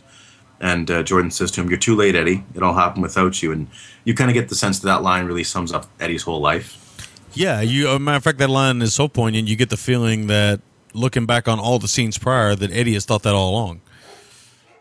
you know, he felt like the whole world's passing him by, not just the criminal world. I'm, I'm just saying, you know, he's right on that in between stage before, you know, when you lose being a man, a younger man, and when you become an old man, because we're all going to, at some point, me and you are going to be having a conversation. And we're going to have this. I'm going to say to you, you know what, Will, I, I feel like I'm an old man now because one of these days it's going to happen. It happens to all of us inevitably. Mm-hmm. And the, the the generation gap is going to become so huge that I'm going to become not not so much a curmudgeon, but you know, just an old man, an older man, and it's it's a it's something that a lot of men and women have to come to grips with in their life. Yeah. Oh, absolutely, it is. Uh, a couple more notes. I mean, I could go on all day, but I, I really love that they're at a, a Bruins game and they're watching Bobby Orr, who's one of the greatest athletes of all time. Yeah. And and again, it's kind of this meta ironic thing when Mitchum kind of stands up, he's admiring Orr, and he says, "Number four, Bobby Orr, what a future he's got." Yeah. And you can tell that he kind of appreciates that, man. Like, you know, they may be in different professions, Right. Right. but this kid has the world in the palm of his hand. Right. Whereas Eddie, it's kind of falling through his hand. Right. Right. So come here, William. What? You want to say anything about Eddie Coyle? color? You want to color? Yeah. Okay. All right. I gotta give him my pen. So, uh, other than that, um, I just love the overall kind of sense of melancholy and Yeah. and inevitable doom that just everyone kind of feels this um, this the kind of like uh, pressure, like it's just it's it's asphyxiating them. Right, right. And another thing I love about that Bruins game is, is I love that it showed the old school way of going to see a sporting event. You notice oh, how little advertisement and loudness and everything there was. Yeah, it was great. Yeah, it's but when it's when sports were still about sports and not about everything else. Because if you go to a sporting event now, it's about everything but the game. It seems like sometimes Oh yeah. it's really ridiculous. I mean, it really is. I mean, I'll give you a good example. I go to a lot of college football games, and every time there's a timeout, they have to have some kind of celebration of the school in the end zone. And I understand it's a recognition thing, but at some point it becomes ridiculous. You know, it's like these these students are the head lead aquatic breeders of the of the year, and I'm like, what? Who gives a fuck? You know, it's, it just gets ridiculous after a while. So Well, not just that, but it's even worse when you see it every time out. Uh, uh, an ad for the p- local pizza joint and the Yeah, local this, yeah. and you know this Yeah. is the the A and W uh, two minute uh, you know warning. yeah, yeah, yeah. Everything has to have a name on it, right? You know? Yeah, of course. These students are sponsored by Subway. That's right. You know, That's right. it's just- Exactly. It's just ridiculous how far that that that's went to you know crap. Actually, all right. Is uh, that all your notes? Yes, as my son, he's about to tear the pages out of my book. So Yeah, I hear that. I hear that. There's some rumbling going on over there. Yeah. All right, so I'll get into my stuff. My make or break. Uh, I'm going to have to go with the opening scene dialogue and the knuckle talk. I mean, it's just, it's one of those moments that hypnotizes you immediately. I'm just sitting there with a smile on my face because I remembered it as soon as it started playing. I was like, oh, I love this scene so much. And uh, it's just, it just puts a smile on my face every time I listen to Mitchum. Just There effort, goes one. Yeah, there goes one. Effortlessly deliver, uh, you know, this dialogue about you know knuckles and fingers and drawers and stuff. Just great stuff. Uh, my MVT for the film, I'm going to have to give it to Mitchum. Although I could have given it to anybody. Could have given it to Keats. Uh, could have given it to uh, Peter Boyle, who's great in the film. Could have given it to Jordan, who's great in the film. I mean, there's so many good actors in the film, and uh, the directing direction is great. Uh, but this is one of Mitchum's great roles. I mean, he had like two or three, and this is definitely one of his best. Uh, Can you hear me? Yeah, I can hear you.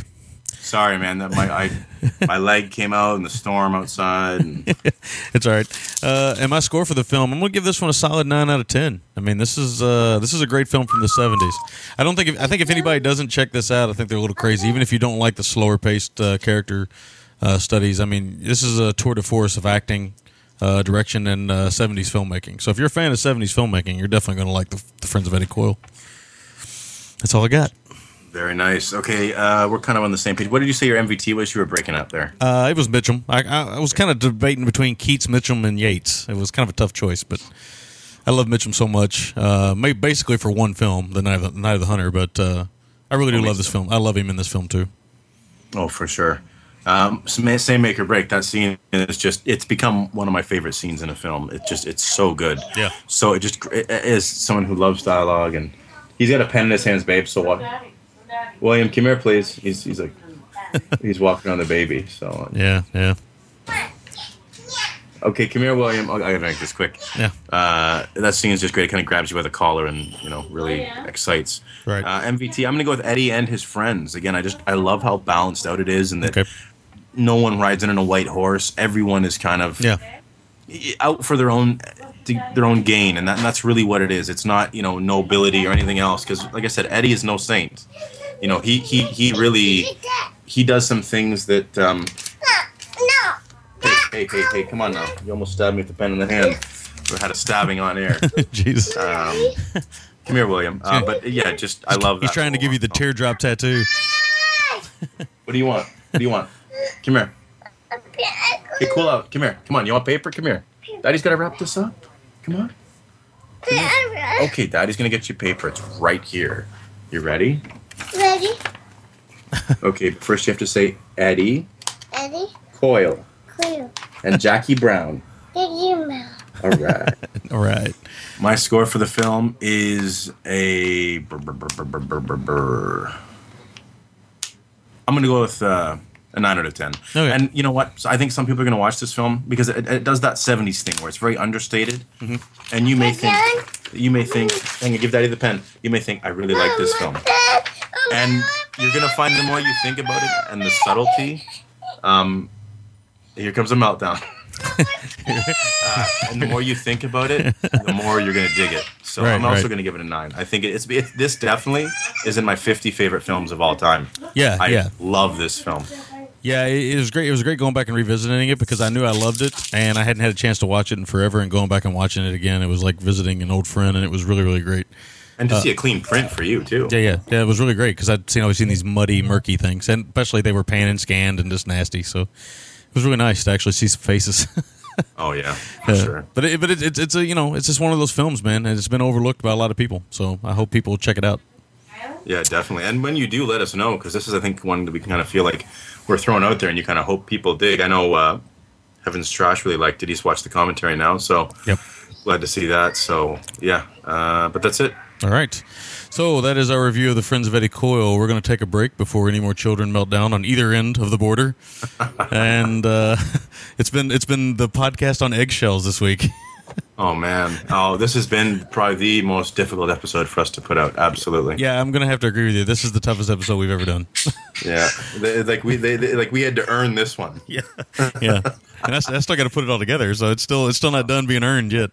Yeah, I hope. Yeah, hopefully. And, that- and there's going to be some editing work done too, because there's a lot of moments where it's like, oh, hang on, hang on, I got to go do this. Hang, oh, hang on, I got to go do that. oh yeah, no, So sure. there might be a little bit of that in the podcast, but hey, you know it is what it is. Gives us some flavor. That's right, man. All right, so uh, we're going to take a break. Come back. We got a lot of feedback. Got two weeks of feedback, so we'll be back right after this. As a listener of podcasts, sometimes you hear us ask for things like votes in the iTunes store or donations or something like that. Well, this time around, we're going to ask you for something a little different. We'd like your help, well, in helping one of our own. That's right. I'm Brother D, and this is Miss Bren here. Hello. And we want to talk a little bit about our friends, Matt and Liz. Now, Matt's active on Twitter. He's the man behind the blog Chuck Norris Ate My Baby, which you can find at chucknorrisatemybaby.com. And his Twitter name is Matt Zuka. And they're trying to put together an amazing wedding because they've been engaged for four years. And the reason they've been engaged for four years is because Matt got sick with renal failure during their engagement. Mm-hmm. And he's all better now because Liz gave him a kidney. I don't know any couples that have that kind of a bond. It's pretty special. That's a lot. That's one heck of an engagement ring. yeah, definitely. Would you give me your kidney? I would now. So now Matt is healthy and doing well, and they are able to move on with their wedding plans. However, that whole kidney thing, not cheap. In the meantime, Matt really wants to give Liz what she deserves. I mean, the girl gave up a kidney. Right. and they're ready to move forward with the next stage of their life. They want to Yes. get married, and that's where we come in. That's where you come in. There is a contest right now at the Waterfront Beach Resort where they can get the wedding of their dreams. And it's all based on vote. That's what you need to do. You need to get over to their website and you need to vote. Now, you do have to register to do so, but I did it in like three minutes. They're real quick. You have to put in your email address, they'll send you a confirmation email. It's painless, it's quick, and it helps all our friends Matt and Liz. Once you register, you can vote every single day. For how long? Well, they're in round two right now, and voting continues through November 29th. Oh, wow. So we could all get in about what, 15, 20 votes for them? Definitely. If we go every day. How many people are competing? In this particular round, there are 10 couples. So we need to get in there and get Liz this wedding that she so dearly deserves. She gave up a kidney for it for crying out loud. Well, she didn't give up a kidney for it. She gave up a kidney for love, and therefore love owes her a good wedding. So there you go. Here's what you do. Go to tinyurl.com slash lizmatt, that's L-I-Z-M-A-T-T, or if you're feeling funny, go to tinyurl.com slash kidney wedding. Help out our friends, and uh, we'll get them into the next round. Hopefully. I hope so. Really, how often do you find two people who are so in love that they are able to stay together through all that medical trauma and heal each other? That's amazing. They're sharing a kidney, man. I don't believe they're sharing a kidney. Oh, that's true. I believe they each have their own kidney now. But they're like matching sets. That's true. They have matching kidneys. That's so cute. It is adorable. How come we don't have matching kidneys? you don't love me. I love you with all my kidney.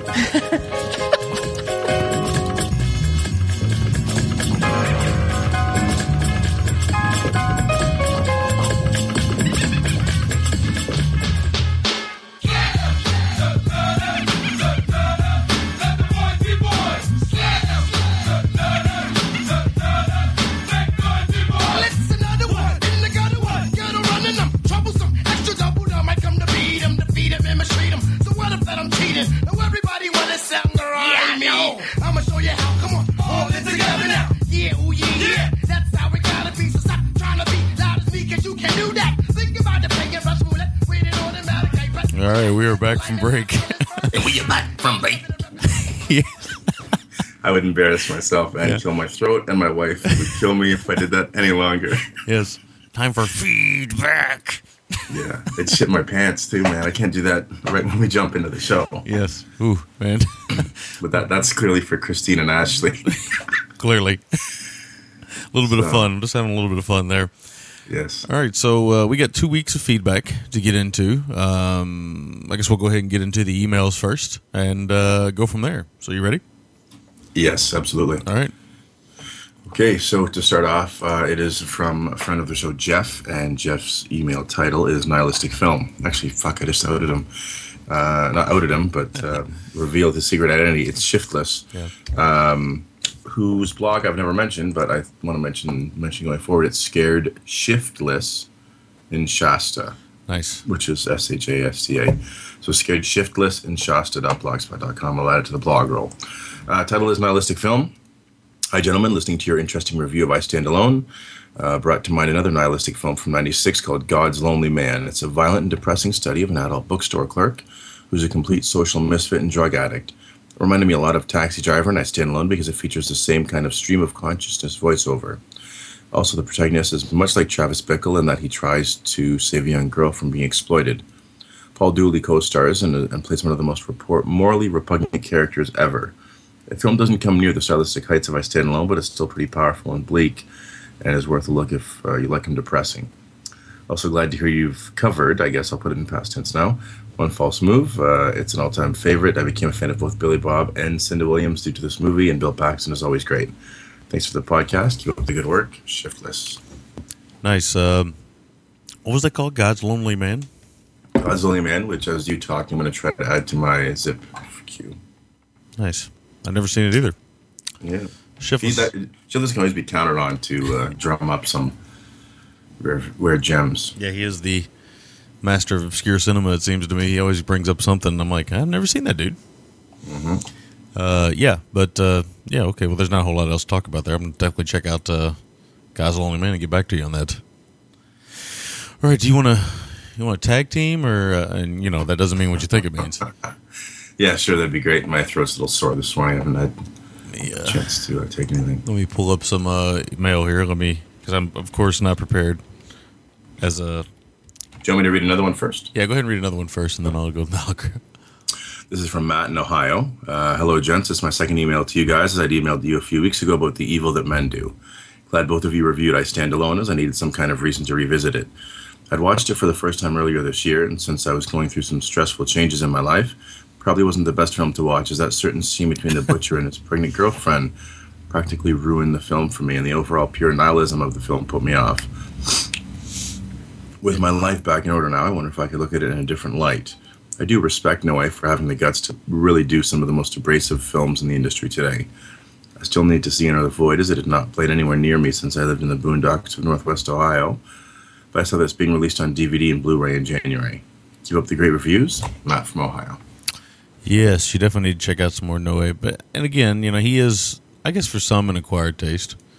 Um, I think for film buffs, though, I think all film buffs will uh, always get something out of Noé, even if it's not something that's- right up your alley, so to speak. Or I guess in the case of Noé, right up your tunnel. Or up your ass. Yes, which he seems to go up quite a bit. Yeah, no, whether it's creative, stylistically, uh, technically, um, viscerally, you know, he, he'll hit you on with you'll you'll find some connection. Now, whether everything else kind of sours you a bit, I guess, is up to the, the, the film viewer. But yeah, as, as everyone knows, Sammy and I definitely put him in the the upper upper echelon of filmmakers working today. Correct. All right, next email. This is from uh, Jeff in England. Uh, he says, Good morning, guys. Jeff calling from rainy England. I have never taken the time to write to any show before, but having been listening to you guys nearly two years now, I'm wanting to say a big thank you for producing such a wonderful show. My taste in movies is very similar to you guys, and I'm always keen to see and hear what you review and how you felt about what you watched. I have been a bit down on my luck recently, and at times have felt really fed up and miserable. My mood is not helped by having to walk three to four miles to work and back each day. However, your show really gives me a lift and helps me along the way, despite never having had the pleasure of meeting you uh, both. I feel uh, I have a couple of close friends escorting me. This probably sounds really melodramatic and a little OTT, but what does OTT stand for? In in your own way, you really have Off the topic, maybe? I Yeah, don't know. man, man. you really uh, have made a difference to the quality of my life. Anyway, that's enough of the mushy stuff. As a cult film fan, I feel it is my duty is my duty to recommend a couple of films. Uh, one, The Candy Snatchers, a real treat and a real '70s film. At first glance, it seems like your average made-for-TV fodder, overlit and overacted, but the film fires in enough sex and violence and some nasty surprises. It also stars sexy Tiffany Bolling. I am sure you guys have seen it, but if not, check it out.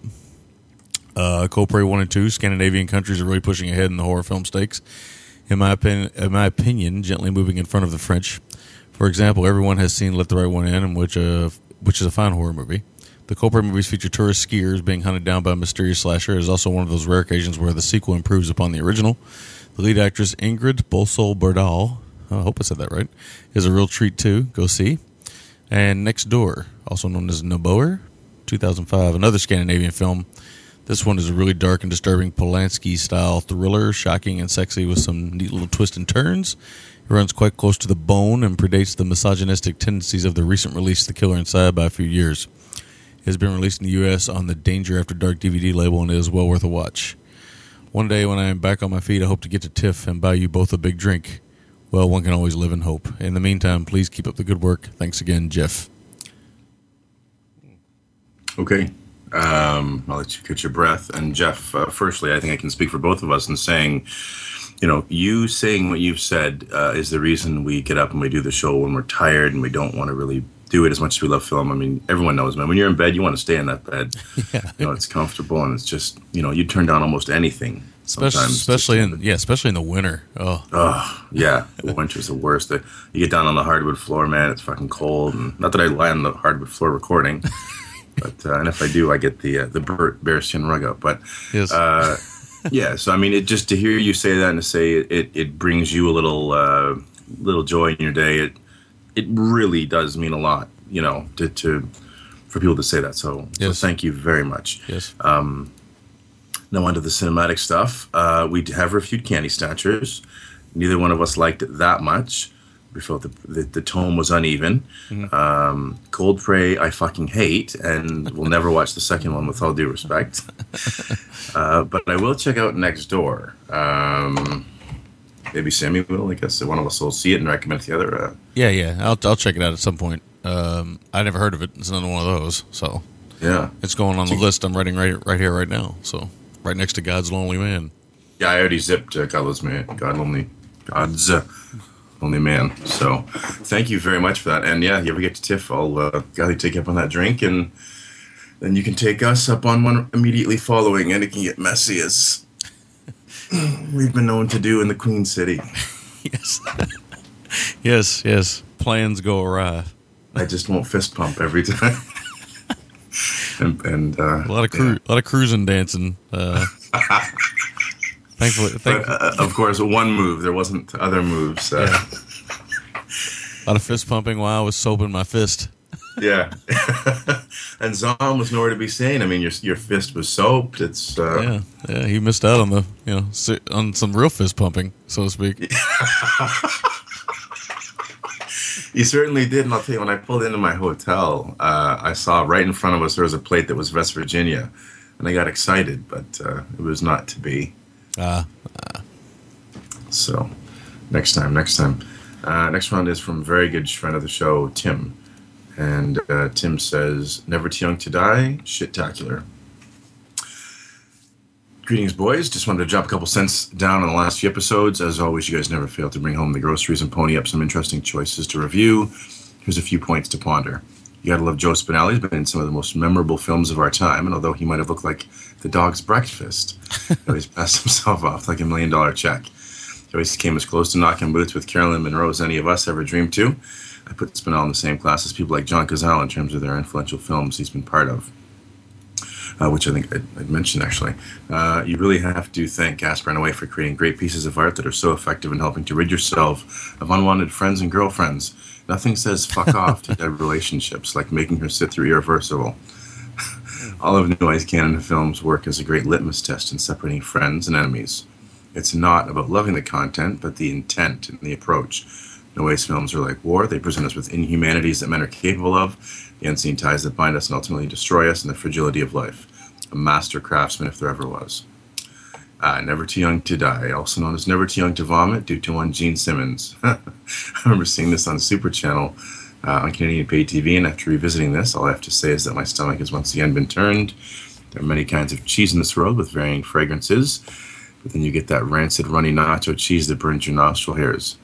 We can only imagine this would be akin to the stench that wafted out of that sweaty Vegas showgirl costume Simmons pranced around in. Ooh. Jesus Christ, he looked like the aftermath of Andre the Giant or Terry Bam Bam Gordy run over by a float at a gay pride parade. Nice. No offense to our gay and lesbian brethren, as I couldn't even imagine a pack of trannies that would want to be seen within 15 feet of that, 50 feet of that abomination of the eyeballs. Jesus.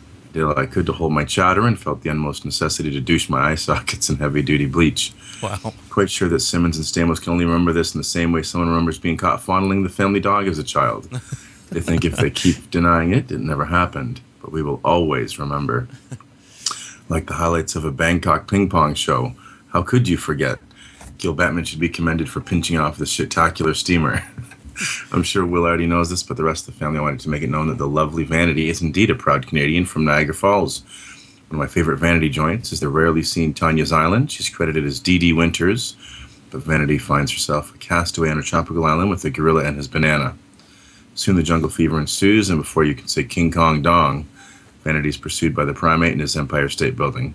For Vanity fans, it's definitely one for the Spank Bank. Thanks for letting me have my piece, boys, and as always, keep it long and keep it strong. Get Tim. Yeah, Tanya's Island is uh, one of those weird movies that you come across and you're like, oh my god, how did this ever get made? Yeah. Yeah. yeah. I've never seen it. I've always wanted to. And of course, I knew Vanity was Canadian. We Canadians always, I think I've said to you, Sammy, like to pipe up when someone we like that's actually kind of cool. Kind of like the gorilla here with his banana. You pipe up. You certainly do pipe up. Yeah, uh, everything. Yeah, the Gaspar Noé. It's not a relationship film. That's not a date film. Director, probably. Well, maybe. Probably, unless you're into heavy. Yeah, some people Pain? might. Be, yeah, some people might be into it. But uh, yeah, no, everything Tim says is obviously correct. Uh, and yes, Never Too Young to Die is shit-tacular. It's one of those special movies, as we like to say. and nacho cheese scent wafting is probably an accurate uh, scent that would come from that suit. And that kind of grosses me out, really. I'm a little queasy. Like, I'm not gonna lie. 7:35. I didn't think I'd be this queasy. Okay, so uh, the next email is from uh, just a reminder uh, from our friends at CDB, and they're gonna have uh, an uncut and remastered version of Night of the Sexual Demons. It's gonna be available very soon. And in celebration of that, they're offering 20% off all orders of four titles or more. Promo code is Sexual Demons. So I just Nice. wanted to send that along to everyone. As good as good a title for a promo code as there is. I guess so. Um, okay, so Steve uh, sent us something. He's a filmmaker. Um, if he's listening, and this isn't just uh, get your foot in the door time, then uh, by all means uh, shoot them over to us. But I guess you need our addresses. Contact us one more time to prove you're not. It's, it's not all about you. uh, Yeah, so it's- yeah, It's not spam like the MC Sex incident. Did I tell you that Matt Suzaka got an email from that guy too? fucking MC Sex. And I did, all this time I thought Matt was MC6. yes, I told you. I told him the same thing. I thought the same thing. Yeah, it's a fitting, a title fitting of uh, Matt Suzaka. Hey, hey, Uh, we got dog craziness in the background. Hang on. Yeah. Yeah. I tell you, this is a long email. Why don't I start reading it then? Yeah, go ahead. This is really long. Okay, first time writing in. Hello, gents. First off, I'd like to thank you for a great show. I've only listened for two to three months now, and I'm trying to get through the back catalog as well as listen to new shows. Stumbled across your show while surfing around in the OMG web store. It's my first time writing in. Since I haven't listened to all your shows, I'm not aware of all the movies you've gone through. I've listened to episode 1 up to 41 and 100 to 106, so I still have a lot to look forward to. I really enjoyed the Pusher Trilogy show as well, since I'm Danish, but I have a different opinion about the movies than you do. First one is my favorite. Part two was a solid movie, but part three was a disappointment. I got to see part three in the cinema with a Q&A with Refn and Peter Peter, the guy who made the music, and Zlatko. So that was at least uh, head and assured an interesting evening. Have you gotten around to watching Bleeder yet? I think it's Refn's best movie, not only, not only because they're watching Lustig's Maniac in the movie. Speaking of Maniac, I would I really enjoyed your review when you mentioned the mannequins in Spinell's apartment. I got to think of how cool it would be if Henry Silva turned up to do some damage in the end. Ooh. Perfect ending. Uh, Rick mentioned the rig with William Forsythe in one of the newer episodes, and I wondered why it wasn't the only oil rig horror movie. It isn't. I instantly thought of one of my old VHSs. I couldn't remember the title, but I knew it should have it. I should have it somewhere in the collection. But since I can't find it, I did some digging online, and it's Proteus, aka Dodin's platform. It's the VHS cover uh, from Denmark. I've included in the mail. I can't remember if it's any good though. I'm rambling, but I have one more thing I want to mention. Convoy is my favorite Peckinpah movie, maybe because I've watched it countless times growing up, but I still love it to this day. The last time I watched it, I got the feeling that the waitress Rubber Duck is fooling around with is actually married to Lyle, which explains Lyle's hating truckers, and my RD seems to know her husband. It's the way Lyle and the waitress talk to each other when he's handcuffed to the bar stool that made me think of it. Any thoughts? I'll rewatch it soon to see if my theory holds. You don't need to include this email in your feedback section. Roger over. Al. Nice. Um, it's interesting. He found finds Convoy his favorite Peckinpah. It's, it's it's interesting to me. Uh, you know, being in another country and stuff. It is a very Americana movie uh, in a different way. It's like a western with trucks, obviously. So it's very interesting. Yeah, it kind of combines like the Burt comedies of the day with kind of Western elements, and Mhm. you know, because you could clearly see Burt in the the rubber duck role. Oh yeah, yeah. And of course, it has the Peckinpah s darkness that you know he kind of brings to stuff, which he didn't bring a whole lot to that movie, but obviously you can tell the parts he did bring. you know, Yeah, like the, the black uh, trucker in the southern prison or jail, and yeah. yeah. The, uh, um, the uh, I haven't. that- Sorry, go ahead. That movie cannot be worse than the rig. So, So you're be- down for a little Proteus? yeah, I'm down for Proteus. okay, let, let me know if it's any good. I'll let you jump on the grenade first. Um, not to say I don't trust Al's opinion. He, he, he himself said he didn't remember if it was any good. Um, Bleeder, I have. I still haven't watched. I was going to watch it the other week and I didn't. Um, but I will let you know when I do, and I'm sure Sammy will as well. Nice. Thank you for that, Alan. Yes, appreciate that. We actually read your uh, email the first time at uh, dinner at the Cock and Bull. Yeah, yeah, that's right. And Cincy, that's right, absolutely. Uh, and there's something from Rescue, which is certainly not to be read on air. Yes. Uh, and that's not Kringle related, correct? I got the assumption it was. Uh, no, it's not. It's a pers- It's something I gotta. I gotta send you some stuff. Sending him a pair of your underwear? Yes. Yes. Slightly soiled, but not completely. Yes, exactly. Six. very It's like, particular. it's like six hour. yes, a very particular taste he has. Yes. Um, next one is from good friend Robert, who we haven't heard from in a while. It says Rolling Maniac. Hey guys, before I start, I must congratulate Will on his new child, and while I'm several days late and thousands of dollars short on this one, I also congratulate the Sam U. Rye on his new edition as well. I temporarily lost my internet, or rather, I couldn't afford the internet and rent, so I had to pick one, but I'm back and for the most part caught up. Your Maniac review was awesome, and you hit on all the points that stood out in the flick. Spinell was great and creepy, uh, great and creepy Joker, and the effects on the infamous shotgun scene were memorable. I used to run up and do hood slides in the trunk of my uncle's Buick Electra 225. As someone who's nearly broke his leg on a fender a few times, I can attest running up on cars isn't easy. Uh, what got me was the music during the Killing Mineral photo shoot. That Go Into a Showdown song was stuck in my head I was at work the next day. And when I found out you guys were doing Rolling Vengeance, I found myself dancing like Sam Rockwell at the end of Iron Man 2. Uh, this is one of those flicks my dad and I did the rent to VCR record trick. Uh, and like many kids my age, I was obsessed with monster trucks. One from my childhood, and I wore out the tape on that one. But I remember it was the grimy, rough look of the truck, and for some reason reminds me of the Peterbilt from the Duel, or from Duel. I haven't seen it for a while, so I'll be curious to hear how it holds up. Always listening, at least for as long as I can keep a paycheck coming in. Rob. All right. I'm burping the boy here. You might hear a loud belch or you might hear some talk. He likes to chatter when I'm thumping him on the back here. Don't you, buddy? Yeah. Um, yeah, uh, that's uh, how I remember uh, Rolling Vengeance was the uh, VCR rental days. And I, too, was a fan of the monster trucks as a child. Yeah, I think we all were. I think uh, certainly, you know, big part of our childhood. I've never seen Duel, so I can't uh, verify if it's It- close enough. It, it, it, well, the truck is similar in some ways in that kind of rusty heap kind of way. Um, it, it's interesting. The I was thinking we'll talk more about this. Obviously, uh, you guys know we sometimes record our feedback before we record our review, so we'll talk more about this in the review, and or you heard us talk more about this in the review. But you know, there's something that just uh, appeals to the young child in you about gigantic trucks running over cars. Oh, for sure. It seems so ridiculous when you think about it as an adult, but as a child, it's like the most appealing thing. It's one of those weird things. Oh yeah, no, absolutely, it is. It's you know definitely. Um, what did he say? Oh, he said something about the slide on fenders. Look, uh, you know, that's a.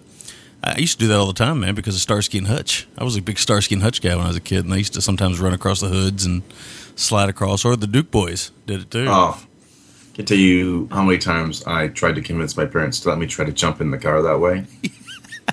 Never happened. And then I didn't trust that uh, as I got bigger that you know my six foot two fifteen frame would, you know, I'm not very cat like anymore. So All right, I'm going to try to set up voicemail while uh, feeding this child. So let's see what happens here. Hang on a second. Ground control to Dr. Zom.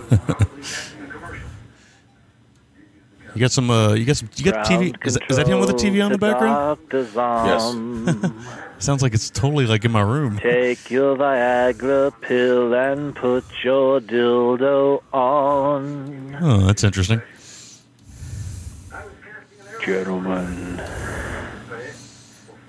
this is Dr. Zom. I am in the cocoon. I am trying to sleep. maybe turn the but TV Paul off. Sorvino won't Yeah. shut the fuck up in the background. Oh, Sorvino. There we go. the carbon dioxide is building up, and I don't know how much longer I can sustain the pace of this feedback. Open the pod bay doors, Hal. The pace isn't real impressive. I watched a movie Kinda stuck in first. called Dear Zachary, Oh, that might explain the and pace. now Yeah. I am having to rest and to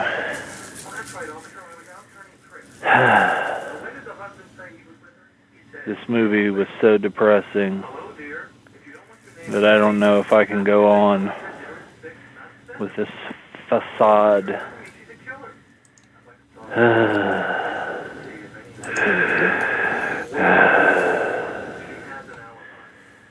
Chief just farted. Shouldn't be breathing in too deep then. Anyway, it was a good movie. If you want to blow your fucking brains out after watching it.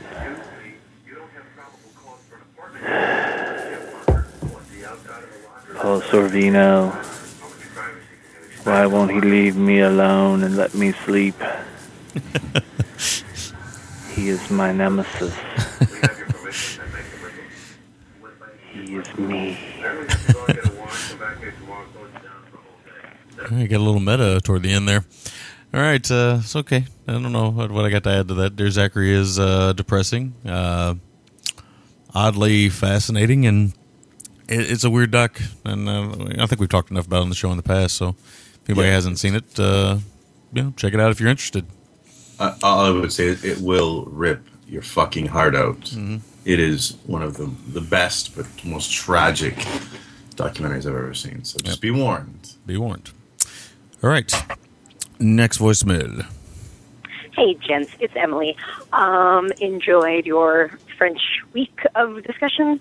Um, I stand alone. Really curious if either of you or if anybody really has seen, um, I think it was Claude Chabrol's uh, film from like the 60s or 70s called The Butcher, or probably like Le Butcher or something in French. Um, but the American title was The Butcher.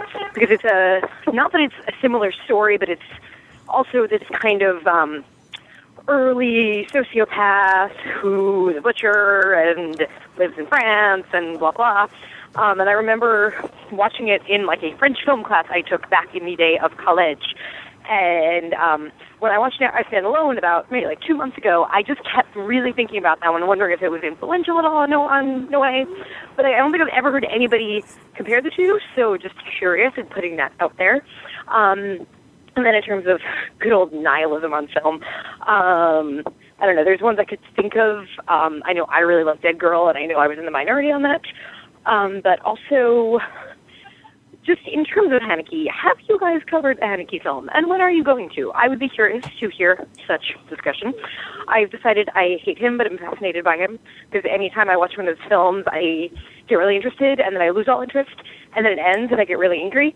Um, and then I spend the next 30 minutes trying to talk it out and figure out what I thought of it, and realize that it must have been a good movie because it was really interesting, but I have no idea what it meant, and I think he hates me and all of that stuff. But um, yeah, probably a good filmmaker. All that stuff. Okay, uh, I will see you next week. Bye. Okay, yeah, we did see her. You know, the weirdest thing about talking to Emily in person was uh, I wanted to make traffic noises the whole time I was talking to her because I was so unused to hearing her talk without traffic in the background. Yeah, that and she didn't just all of a sudden cut out mid sentence. Yeah, yeah, yeah. And she she has great uh, control of her uh, uh, respiratory system in person. Like on, on the phone, because she's walking and talking, you can tell she, you know, sometimes she's struggling a little bit, as we all do when we walk and talk. As you you, you know that from uh, running between screenings at TIFF. I don't care what kind of Yeah. shape you're in. You you you know your breath gets off, and then you're like next thing you know you can't breathe. So uh, yeah, but it was interesting talking to her in person. That you know. the- Anyway, uh, yeah, it was great seeing her and everything else. Haneke, uh, we had we've never covered Haneke on the show, have we?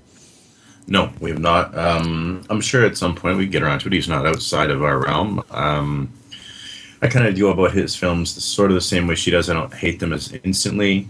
I am kind of cold by them until I kind of think about it for a while and chalk my through. But that's a good, you know, good good filmmaker. He doesn't just kind of hand it over to us, makes us work for for what we feel. So good stuff. Uh, Chabrol is a filmmaker I'm familiar with, but I haven't really gotten around to much. I have Nada, which is a, a, a a heist film of sorts, or a robbery film that's actually got Fabio Testi in it. Uh, I got a couple of Chabrol films. I've meant to be getting into him for a while, so Yeah, um, I like Haneke, uh, but I like him because he is difficult. I don't like him because he's.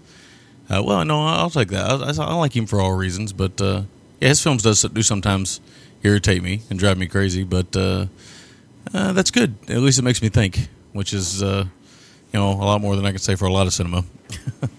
mm-hmm. And um, okay, so next voicemail. Here we go. Now Rupert sent in one voicemail, but he kept getting cut off, so there's going to be like three voicemails. We'll play them all back to back here. Hey, gents, it's Rupert. Um, so I hate to be one of those guys, but um, uh, I kind of started to mention this to uh, Rick on Twitter.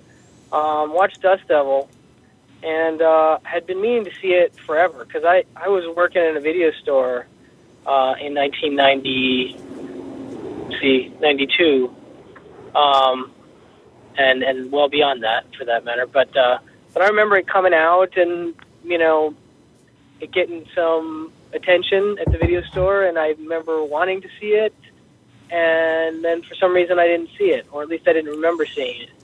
And um, after watching it, now I realize maybe I had started to watch it at some point, and it just lo- lost me, and so I stopped and never came back to it because it was it had some notoriety in my head, like I oh that oh that movie, you know, like. But I really honestly couldn't remember, and, and even in watching it, I, I wasn't like, well, this all looks familiar, but it still felt kind of like I was always like, why didn't I watch that movie? It's got this following. Anyway, so uh, I know Rick had said that the first time.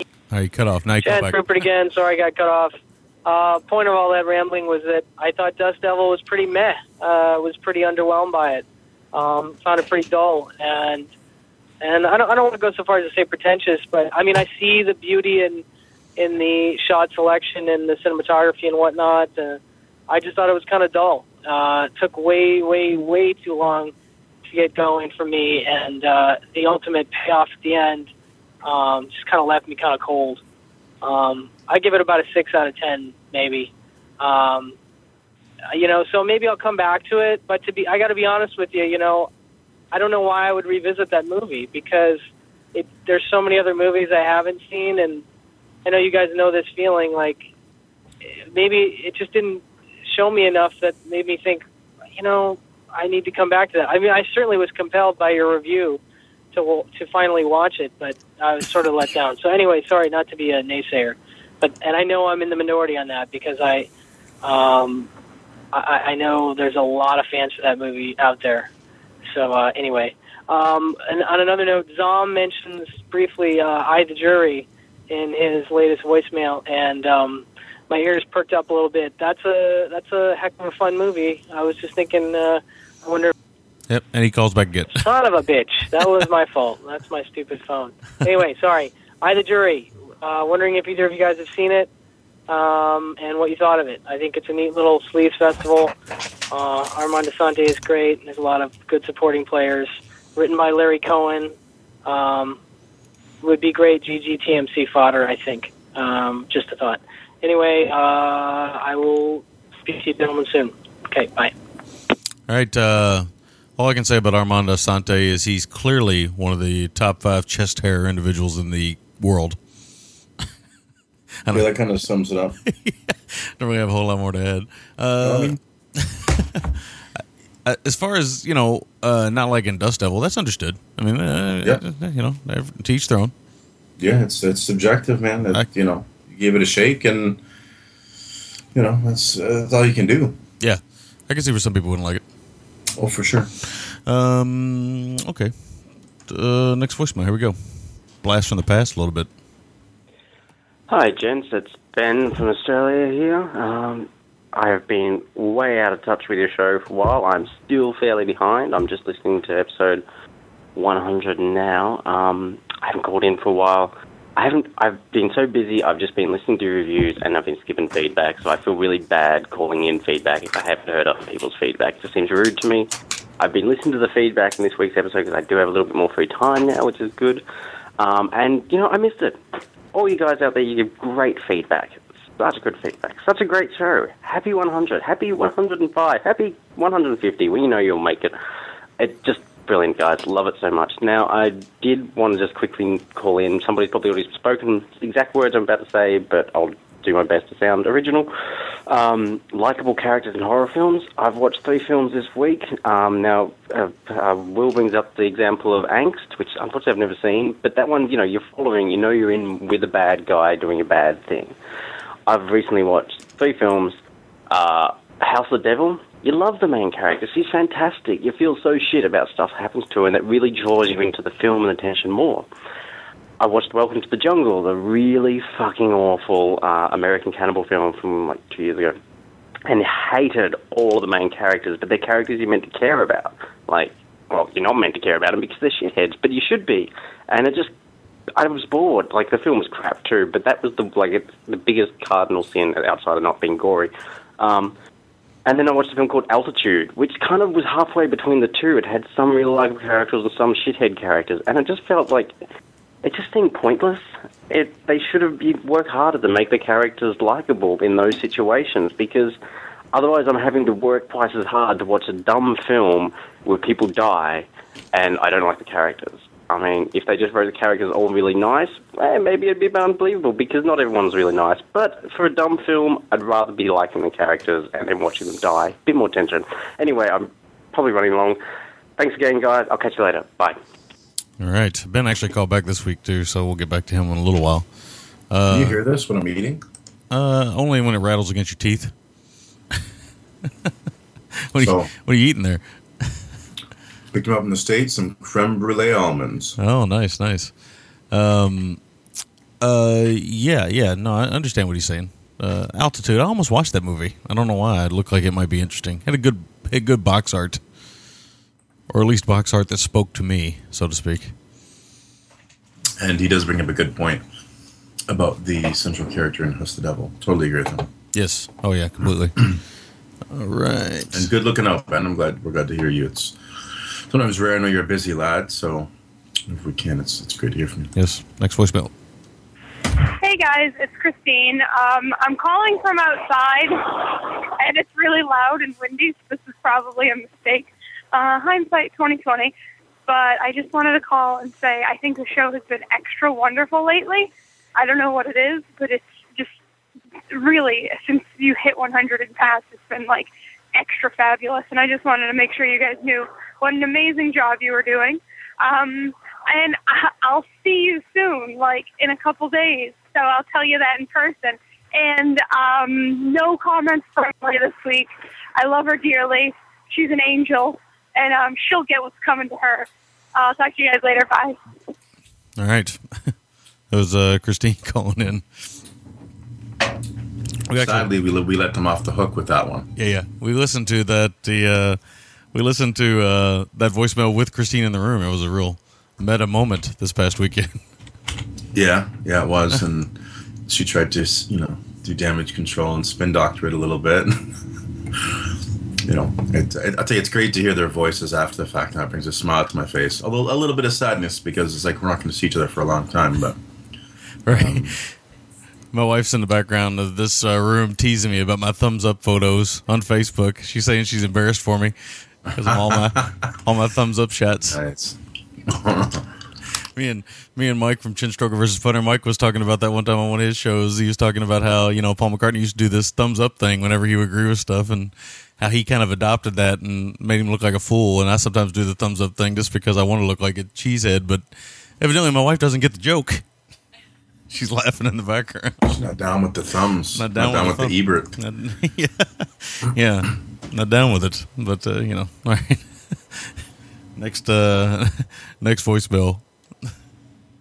Hello, gentlemen. It's Mike down in Florida. Um, I just wanted to call and let you know that I was really enjoying the new segment on the show, the mall talk with Sir Ian Loring. That's going to be a, a good one. I hope that we can, you know, use that in the future. Um, I didn't have much else to say about that. Just wanted to let you know that. So uh, I'll talk to you later. Bye. The mall talk with Ian Loring. Not a lot to add. You have to go back and listen to the episode to get onto that one. But Mike and them No, get Mike and them getting ready to get going again on the show. So Nice to have that train rolling. yes, it is. Uh, okay, next voicemail. Another short one. Here we go. gentlemen. It's low temp.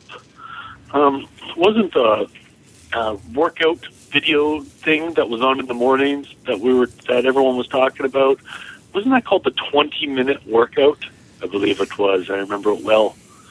I think it's what Axel was watching when he gets his head sawed off by Jason Voorhees in Friday the Thirteenth Part Four too. Yeah, I think you might be right. Anyways, uh, so 20 minute workout. Okay. Uh, that's it. Bye. I think I'll have to check in and see that on Friday Thirteenth Part Four. I don't remember, but I think you might be right. Well, he, he calls it the 20 minute workout. I, I called it the two minute workout. Yes. well, depending on how you wake up, sometimes two minutes might, might be a little long. I mean, it might take a little less time than that. If you hit the ground running, yes. so to speak. Yes. you know, it depends on. Sometimes it depends on the material you dreamed the night before. You Very know, true. Sometimes you can wake up, you know, just with a uh, throbbing headache, so to speak, quote unquote. Christine with the quotes. yeah, quotes. Air quote. I wish we could see the air quotes. Uh, I think they're on the Facebook out there and the Twitter. There's a lot of video of the uh, the pod podosphere out there this week. And I hope that someone was going to put all the videos on Facebook. I can't wait because I want to upload them all too. I, Yeah. I love that so many people snap so many pictures, so I can steal a bunch of them. Yeah, because because I always intend to shoot a lot of pictures and a lot of video, but inevitably, and I'll talk about this more in the intro. Inevitably, I always end up sidetracked. Yeah. So you know, I'm glad. Uh, thank thank God for Randy. That's all I'm gonna say. Yes, indeed. all right, next voicemail. This is a familiar voice.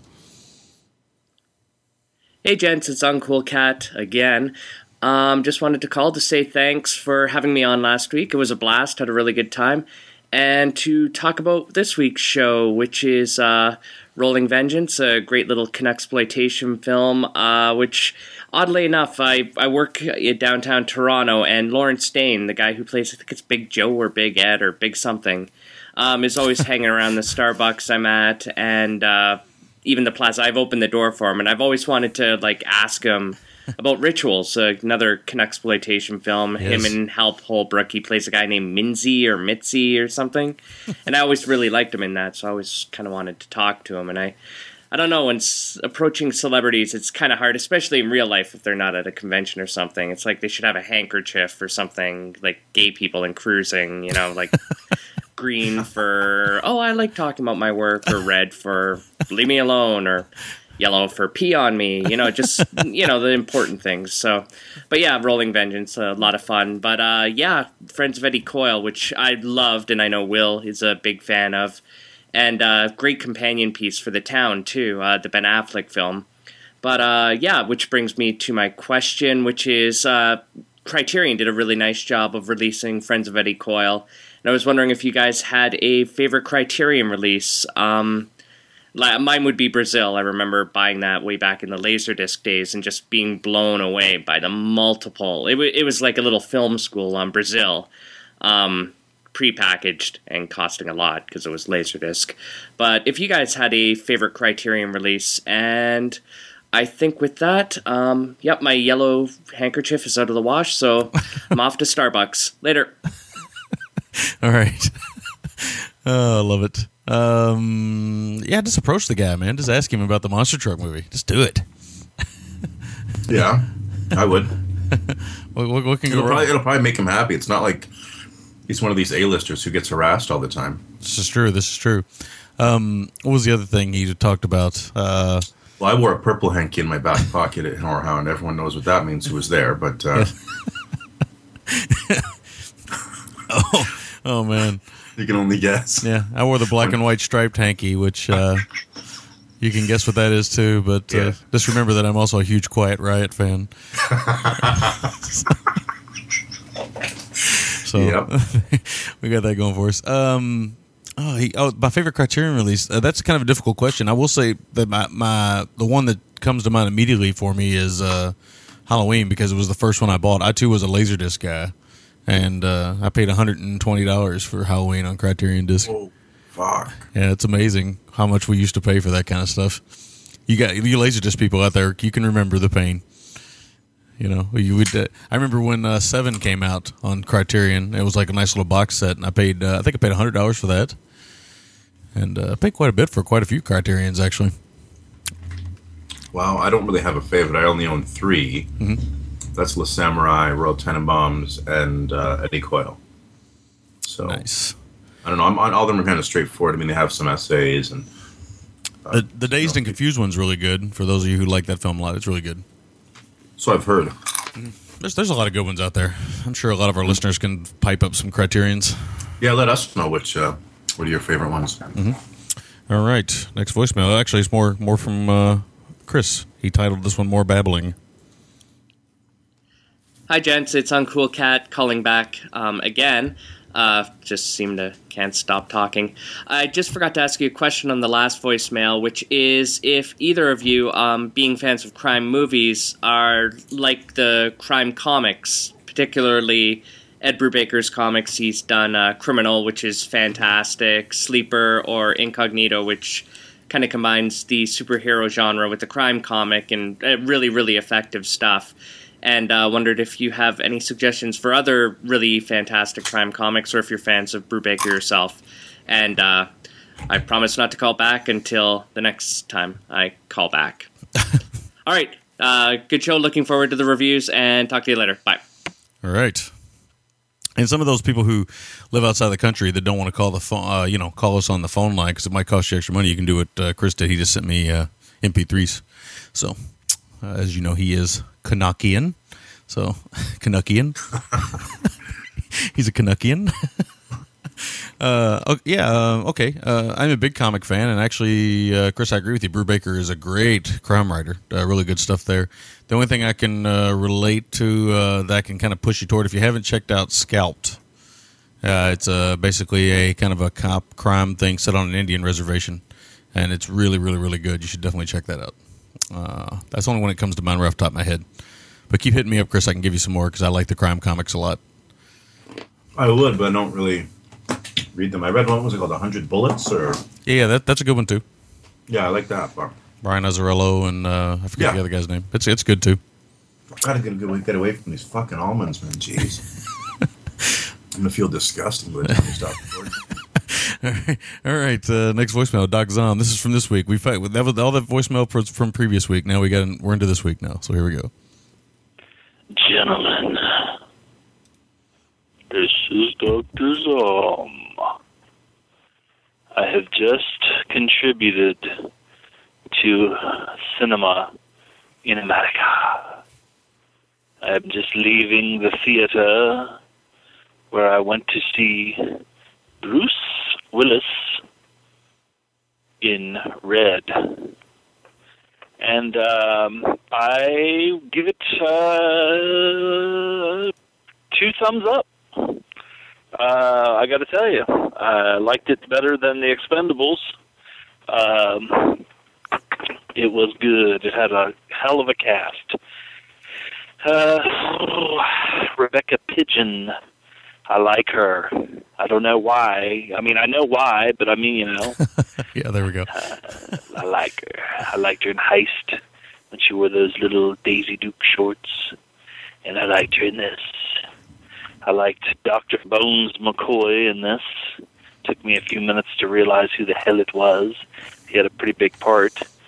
Uh, Malkovich. This is one of the best things I've seen him in in a while because uh, there's been a few times where I've seen movies where I thought, "Ooh, Malkovich is in this," and the movie sucked. Jonah Hex and uh, Brian Cox was in this, and uh, you know I love Cox. Yes, Uh, naturally. Helen Mirren was in this, and of course from the trailer, you know I thought uh, this is going to be cool.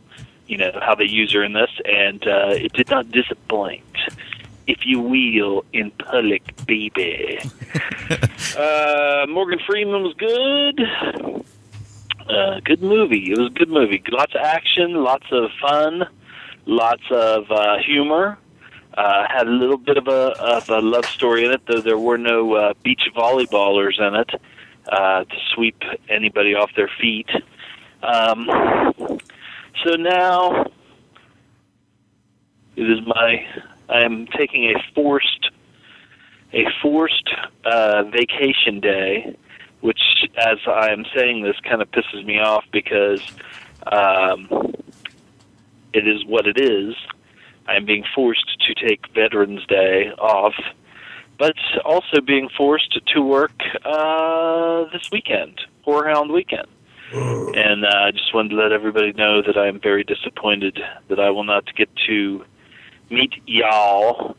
Um, but uh, sometime in the future, I will see all of you. Maybe as a group, maybe one on one. Oh. So anyway, I'm heading into the Walmart uh, just to uh, kick loose, get a few things, and then I'm going to go over and uh, grab a couple of hot dogs and head home, honcho boy. this is Dr. Zom from the theater saying, Meow.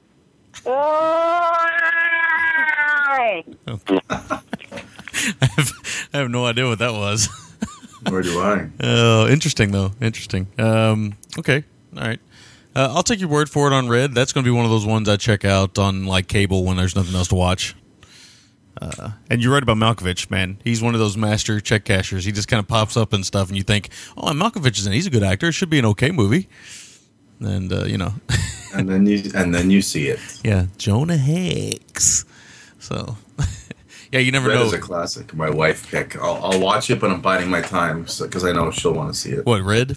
Yeah. Yeah, yeah, that's uh, that's one of the you know it, it's obviously a very Hollywood movie, and uh, you know if if I watch it, it'll be one of those you know just whenever I, it's it's it, you know when I like when I watched Legion, I watched it because you know I was like oh, let's just see what it's all about. You know I had no interest in seeing it, I wouldn't have pursued it, but it was on Netflix Instant Watch, and I was like hey, you know it's either going to be terrible or it's going to be okay or it's going to be good. I mean you know I'm not expecting anything, and it was terrible, so you know it is what it is. Um, I don't know if I like it more than the Expendables, Doc. I'll get back to you after I see it. I highly doubt it, but that's just because of my fondness for greased men, evidently. Now, if Morgan Freeman, Malkovich, and uh, Helen Mirren in particular are all running around topless in red, I can already tell you it's movie of the year. Yes, absolutely. all right, next voicemail. Good morning, gents. It's Ben from Australia. Uh, I'm still way behind, so I have no idea what you said to my other messages. I apologise. Still working my way through. We just got to it this Uh, I just really wanted to call up because I was listening to your Bacon Terminator episode. Um, mm, Terminators. And Jay uh, Sleestack on Twitter board called in asking about, talking about the festivals and the Q&As and the problems with getting people to stay afterwards. Now, as someone who's worked at a, as a firehouse manager at a film festival, there's so many problems with that. You just can't do anything. Um, you certainly cannot put the house lights up uh, too early or turn down the credit music or anything. Um, there are pe- a lot of people out there who would kick up such a fuss if even just the t- credits were interrupted, um, even with like too much obvious lighting, people talking over it, anything. There's some real psycho purists out there who sit to the end and it has to be perfect and it has to be exactly as the director intended, even if it's just words scrolling up a screen. Um, believe me, uh, just had some like real nutters at film festivals. When the the real shut-ins come out, um, we generally have to have lots of air fresheners on hand sometimes. Ooh. Um, yeah, so there's nothing you can do really. Basically, like people stay or they won't. But another problem with the festivals is people are running to other screenings. If you've got a lot of screenings packed together across a lot of venues, time-wise packed together, then people will be sprinting off to get to a new one because a lot of people get like passports and things where they just see you know 100 plus films. Um, so it's sad, but it's just a, a something that cannot be avoided unless you set up a separate time and place to do a Q&A when people come to it deliberately. But then, you know, a lot of people would rather go and see another movie that they don't know if they're ever going to get a chance to see. So anyway, that's the crap situation at festivals. Maybe one day we'll figure something out, but probably not. Anyway, take it easy, guys. Keep up the good work. Ciao. Festivals can be chaotic. I remember that uh, first night. I got a nice experience when we had to jump in that cab real quick. Not the other side of town so much. We had to get over the Ryerson really quick. And I remember it's like, do we want to take a cab? Do we want to take a chance and walk? And we ended up taking a cab, and the cabbie smelled well.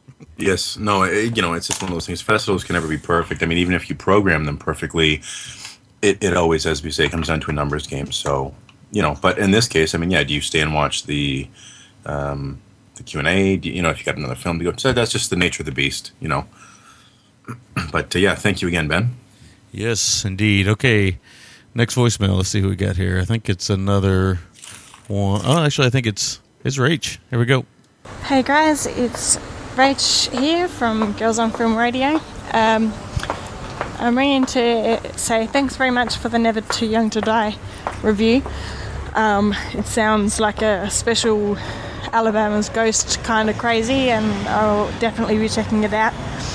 But also, um, uh, in regards, I don't know whether or not you've mentioned it, um, but Matt Suzaka, who is creator of um, Chuck Norris Ate My Baby.com, um, is trying to win a competition for his fiance.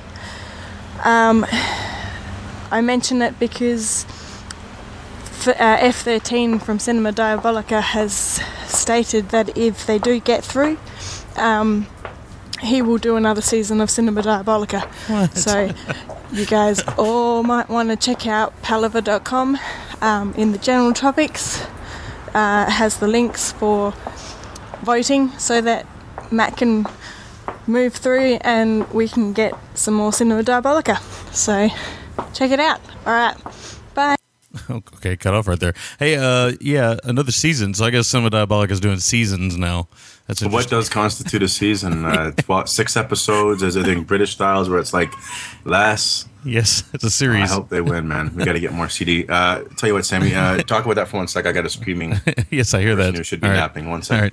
And when you hear this cut together, you'll never notice the pause. Uh, yeah, so if it does constitute another season of Cinema Diabolica, that's all well and good. That's a bonus. But either way, you did hear the promo at the beginning that Derek and Miss Bryn did, and or Brother D, I should say. And uh, yeah, everybody get out there and vote for Matt. You should have heard all the information there. And if not, you follow us on Facebook or go to the palaver.com forums or go to Twitter. There's all kinds of ways to do it, but just vote. Make sure Matt and them win. Yeah, I mean, I know. Listen, let's face it. We're all let's let's call it space. We're all in that age of time where it's like, if anything takes more than two minutes on the internet, we're like, rah, fuck it. But Matt's one of us, and even if Matt wasn't one of us, you know, it's it's it's a story. It's a great story um, to help someone out. Really, you, you spend three minutes a day for the better part of you know, even once. But if you can do it for a couple weeks, you could sit back and potentially be in a position where you've helped someone have their dream wedding, all because you sat in your ass and clicked your mouse for three minutes a day. It doesn't get any easier than that. Right, right. Um, okay, so that is that part. Now, interestingly, we got a Whorehound weekend voicemail. So uh, this is quite lengthy, but uh, you know, hey, it's a special occasion. So let's see what this sounds like, shall we? You ready for this? Oh, boy. This might be the first I- time you've heard it. Yeah, it is actually. I was going to, and I thought, no, I'll wait till we're live. okay, here we go. Tell him just play it. Sammy, I would like to make your gray, gray beard all the way white with my semen. How do you follow that up? Yeah, yeah, yeah. Yeah, yeah, yeah. Go Patriots! this is really meta. because Will, Will, what do you have to say to yourself and your other counterpart? That I love you. I Oh, Will. How do you love yourself? I love myself. Good deal, obviously. And I love our show, and I love everyone in this room. And I love you both. Yes, and I love your baby. Oh my god, Rick, like, we don't even be weird, but your baby is really lovable. Oh my God! He wore a hat like no motherfucker I've ever seen. Good for you. Just you. That was a show show. Dylan, what do you have to say that you can't say? Oh, nothing. Oh my god. What do you say? Oh my god, you heard you heard Dylan say something. I was just gonna say. Deeply. That was a deep cut. like you were told when I was just some trick and you just cut my face. That's not very nice at all. At least you didn't scissor your face. Oh, well, that would hurt. It's like the theme of the night.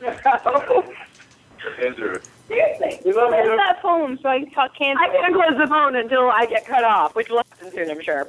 I, I don't know. We may have been cut off already. Dumb man, a hot fucking. Did Vishnu say hi? Drop it like it's hot. Word. Wow. Oh you know, baby. Holy. I love you, Sammy. I wish you were here now. Again, other than we're out, I really. Hearts in my mouth. Yeah, I wish you were loaded with us, man. It's like four in the morning. I'm supposed to drive in two hours. That's not happening. And after this voicemail, I'll advise what time I did. And your wife is awesome for hanging out. Your wife is pretty awesome. Yeah, we're all really approved of your For wife. like drinking change. Your baby is kick ass. Your baby's pretty fucking kick ass. Your baby told me weed, which is really good. Too. I like that. man. It's good. That's a good baby. That's a solid baby right He's a multitasker at the age of four months. anything inappropriate. Christine said that, but she's also drunk, so we can't take her word for it. Whatever. That is not me. Yeah, just give me the finger. There was a finger given. There was a finger given. Did she put her thumb up? If she stuck her thumb up, it doesn't count. No, if you do the like, look, my my thumb is up and my finger is up. It's not. It's like saying shoot instead of shit. I fucking hate the thumb up and the finger. Did anybody else feel the same way? I don't know. Uh, I don't know, but I feel like it's in, it's in air quotes though. It's kind of well, that's true. Well, like no, that's my thing. Giving the thumb with the finger up is like doing an air quotes finger. Yeah, we're talking to this guy and Will and and Samurai. Well, I'm talking to you. Yes. This is weird. It's uh, my brain. I I feel like the guy in Lost Highway where I'm like, answer the phone. I'm at your house. Somebody's slurred But there. instead, it's more like, answer the phone. I'm drunk and standing next to you. We're in the lounge next to Christine and Dylan's hotel room. And somehow management hasn't come up to kick us out yet. And we've been here for like four hours drinking a lot. It is a miracle. He uh, listening to Sade Records next door, and he hasn't complained. Richard Pryor's on fucking TV right now. Richard Pryor is on TV. Officially, the pimpest room. We're in the we're in the crib room. How we roll. Word. Our episode's gonna be long. Let's cut this off now. It's gonna be fucking three hours anyway. yeah, but then you, everybody, I'm gonna give like a, I'm gonna give a PSA about figuring out how to accidentally have your iPod play your podcast in double time because it will make you get through your podcast in a week. Oh, who knew you could do that? Accidentally do it. Fucking hang up. I can't. I'm used to getting cut off. This is weird. I may have been cut off like 10 minutes ago. I don't know. We might have been talking to ourselves. I don't know. Anyway, closing thoughts. Closing thoughts. Well, Matsutaka. hi. Closing thoughts. Silva. Uh, this was like the players' ball for nerds. Closing thoughts. Will. I love Henry Silva, Robert Mitchum, and Daniel Green. Closing thoughts. Dylan. Dylan's got to stop plugging the J and B. Nothing. Nothing. Really. Closing thoughts. Mission. Always remember, I have called Big Spoon. I don't know what that means. But closing thoughts. Emily. I'm probably cut off by now, so I'll just go. We love you. Like four months. I'm gonna bring my Fritos. I got No, they, they thought it hung up, but it goes on for another 40 seconds. I don't. Muffle, muffle. Listen. Alright. Alright, we're calling five minute 9 a.m. 9 a.m. Waiting for some incriminating evidence. Can we please pretend this is very negative? I'm not going there, whatever. Oh my god, are you fucking kidding me? That's not you. I don't even. That's re the scissor comment Oh. show show. And it finally ends. Yeah, poor poor Christine. She uh Matt yelled out something about, and you'll hear this on show show. Uh, Matt yelled out something about Christine wanting to scissor Katie, which, you know, was made Christine being the the shy, demure last. That she is very embarrassed, and she felt bad as if she said it. And she, I kept saying to her, "No, you didn't say it. Matt said it."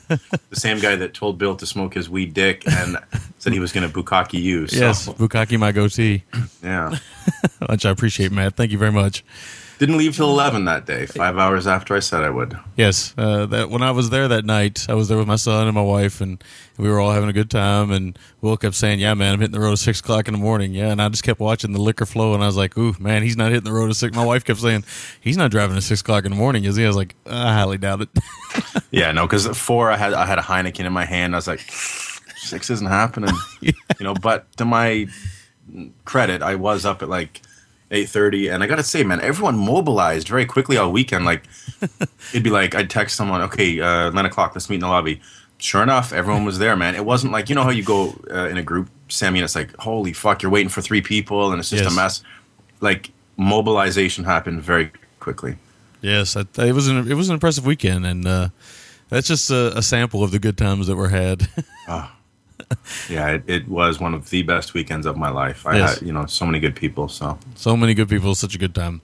All right, uh, so that is our show for this week. Uh, if you want to get into the pleasantries, I'm going to try to go find a teddy bear to make my son more interested in that than he is staring at me and making ugly faces like he's going to cry. yeah, no, fair enough. And I do want to say the irony in that, Sammy, before you do that, is Emily can be walking on the street, her phone cuts off, yet she flails it around drunkenly like nunchucks, and it somehow doesn't hang up. Yeah, it sounds like her phone calls might be more consistent when drunk. Yeah, yeah, no doubt. But uh, I guess I can scratch the Horrorhound weekend in November thing off. Uh, but there is one in Indy. I don't know if I'm going to be able to make it, but I want to try. Yeah, Gonna that- always just give it a shot. You never know. Yeah, but we'll we'll be getting together as soon as we all can. But um, anyway, in any event, uh, check out our sister shows, OTC and Show Show, for more drunken shenanigans. Uh, check out our our dear friends and fellow Palaver Palaveranians. Uh, I don't know if that is it. I'll just use it this one time and see. Uh, Family Movie Night, Chin Sugar versus Punter. 35 Millimeter Heroes, Cinerama, NOTLP, who were the hosts in the Queen City and wonderful, wonderful, wonderful people. Uh, Girls on Film. We had a few of the girls on film with us. Big Red Podcast, the voice of our show, of course. Movie Meltdown, who were also in the Queen City. Paleo Cinema, the podcast at Dreaded Sundown. Cinecultania, V Cinema, Action Attraction. The metal one was there and did buy a can of Viennese sausages as a souvenir, ironically. Yes. And that is in all seriousness. Yes. Better in the Dark, uh, the Gore Press Gorecast, the Hammockist cast. Um, and actually, I got a, a message. I haven't really read it all, but um, Brian wants to know how everyone's finding Hammockist because he's gotten much larger numbers than he thought he would out of the gate. Mhm. So maybe if you guys can send him a, distant message and say GTTMC or blah, blah, blah, whatever it is. Um, I Can Has podcast, of course, and the Gleecast. And while you're at it, head over to paracinema.net to check out truly our favorite couple in the NYC, putting out, um, you know, a wonderful magazine, our favorite genre magazine. Uh, that's, of course, Paracinema. 25 bucks for uh, an annual subscription. Um, really cheap. You can't beat it. And you're helping out two amazing people in the Yes. process. Yes. Um, and Christine needs to buy more ninja shoes. So there we go. you got to help a girl out. uh, Nightmare Theater.blip.tv, our good friend Mike, and horrorcommentary.com, of course, for the Windy Cities, Sean. And blogs, we have Pickle Loaf, uh, Rupert Pupkin Speaks, Deadly Doll's House, Rach on Film, Chuck Norris Ate My Baby, Death Rattle 13, uh, Heaven's Trash, Lightning Bug's Lair. Of course, the bug was also there all weekend with his lovely wife and her friend. Uh, Naked Eskimo, Big Suck Loser, Funky16corners.lunarpages.net, Region Incognito, Fist of B List, uh, Stinking Paws, Shiftless in Shasta, which is, of course, good friend of the show, Shiftless's blog. I keep meaning to mention it. And, of course, the GGTMC. Um, otherwise, uh, for vendors and such, you can check out CDB, which is Cinema DE Bazaar, for all your hard to find genre needs. Promo code Gentlemen for 10% off your orders. Uh, in two weeks' time, we will finally be getting back into them. Yes. And uh, otherwise, of course, in one week's time, actually, that's the week after next, we'll be getting into an OMG entertainment.com film. Right. Promo code GGTMC10 for 10% off your orders.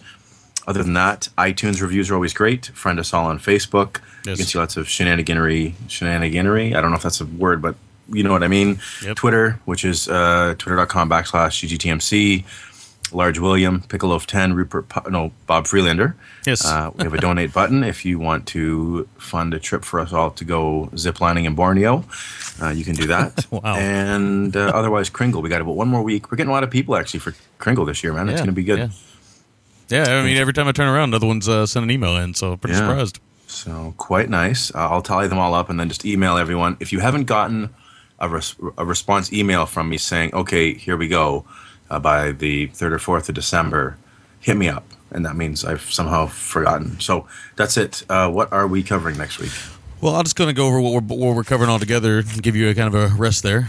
A lot of thank yous. Um, we are, uh, Rupert Pupkin's coming back on the show, Gunn O'Brien, and uh, he's picking a film called uh, Going in Style, which is a George Burns, Lee Strasberg, and Art Carney, I believe, film, kind of a buddy film. Uh, we'll talk about that more next week. And then he had asked me about Yor, and oddly enough, Yor is on our roadmap. It's on my roadmap, actually. And it, it seems kind of poignant to cover Yor because Emily just saw the Yor trailer for the first time uh, like five, four or five days ago at Horrorhound. Yep. I showed it to her, so and she was pretty amazed, as one would rightly be watching Yor.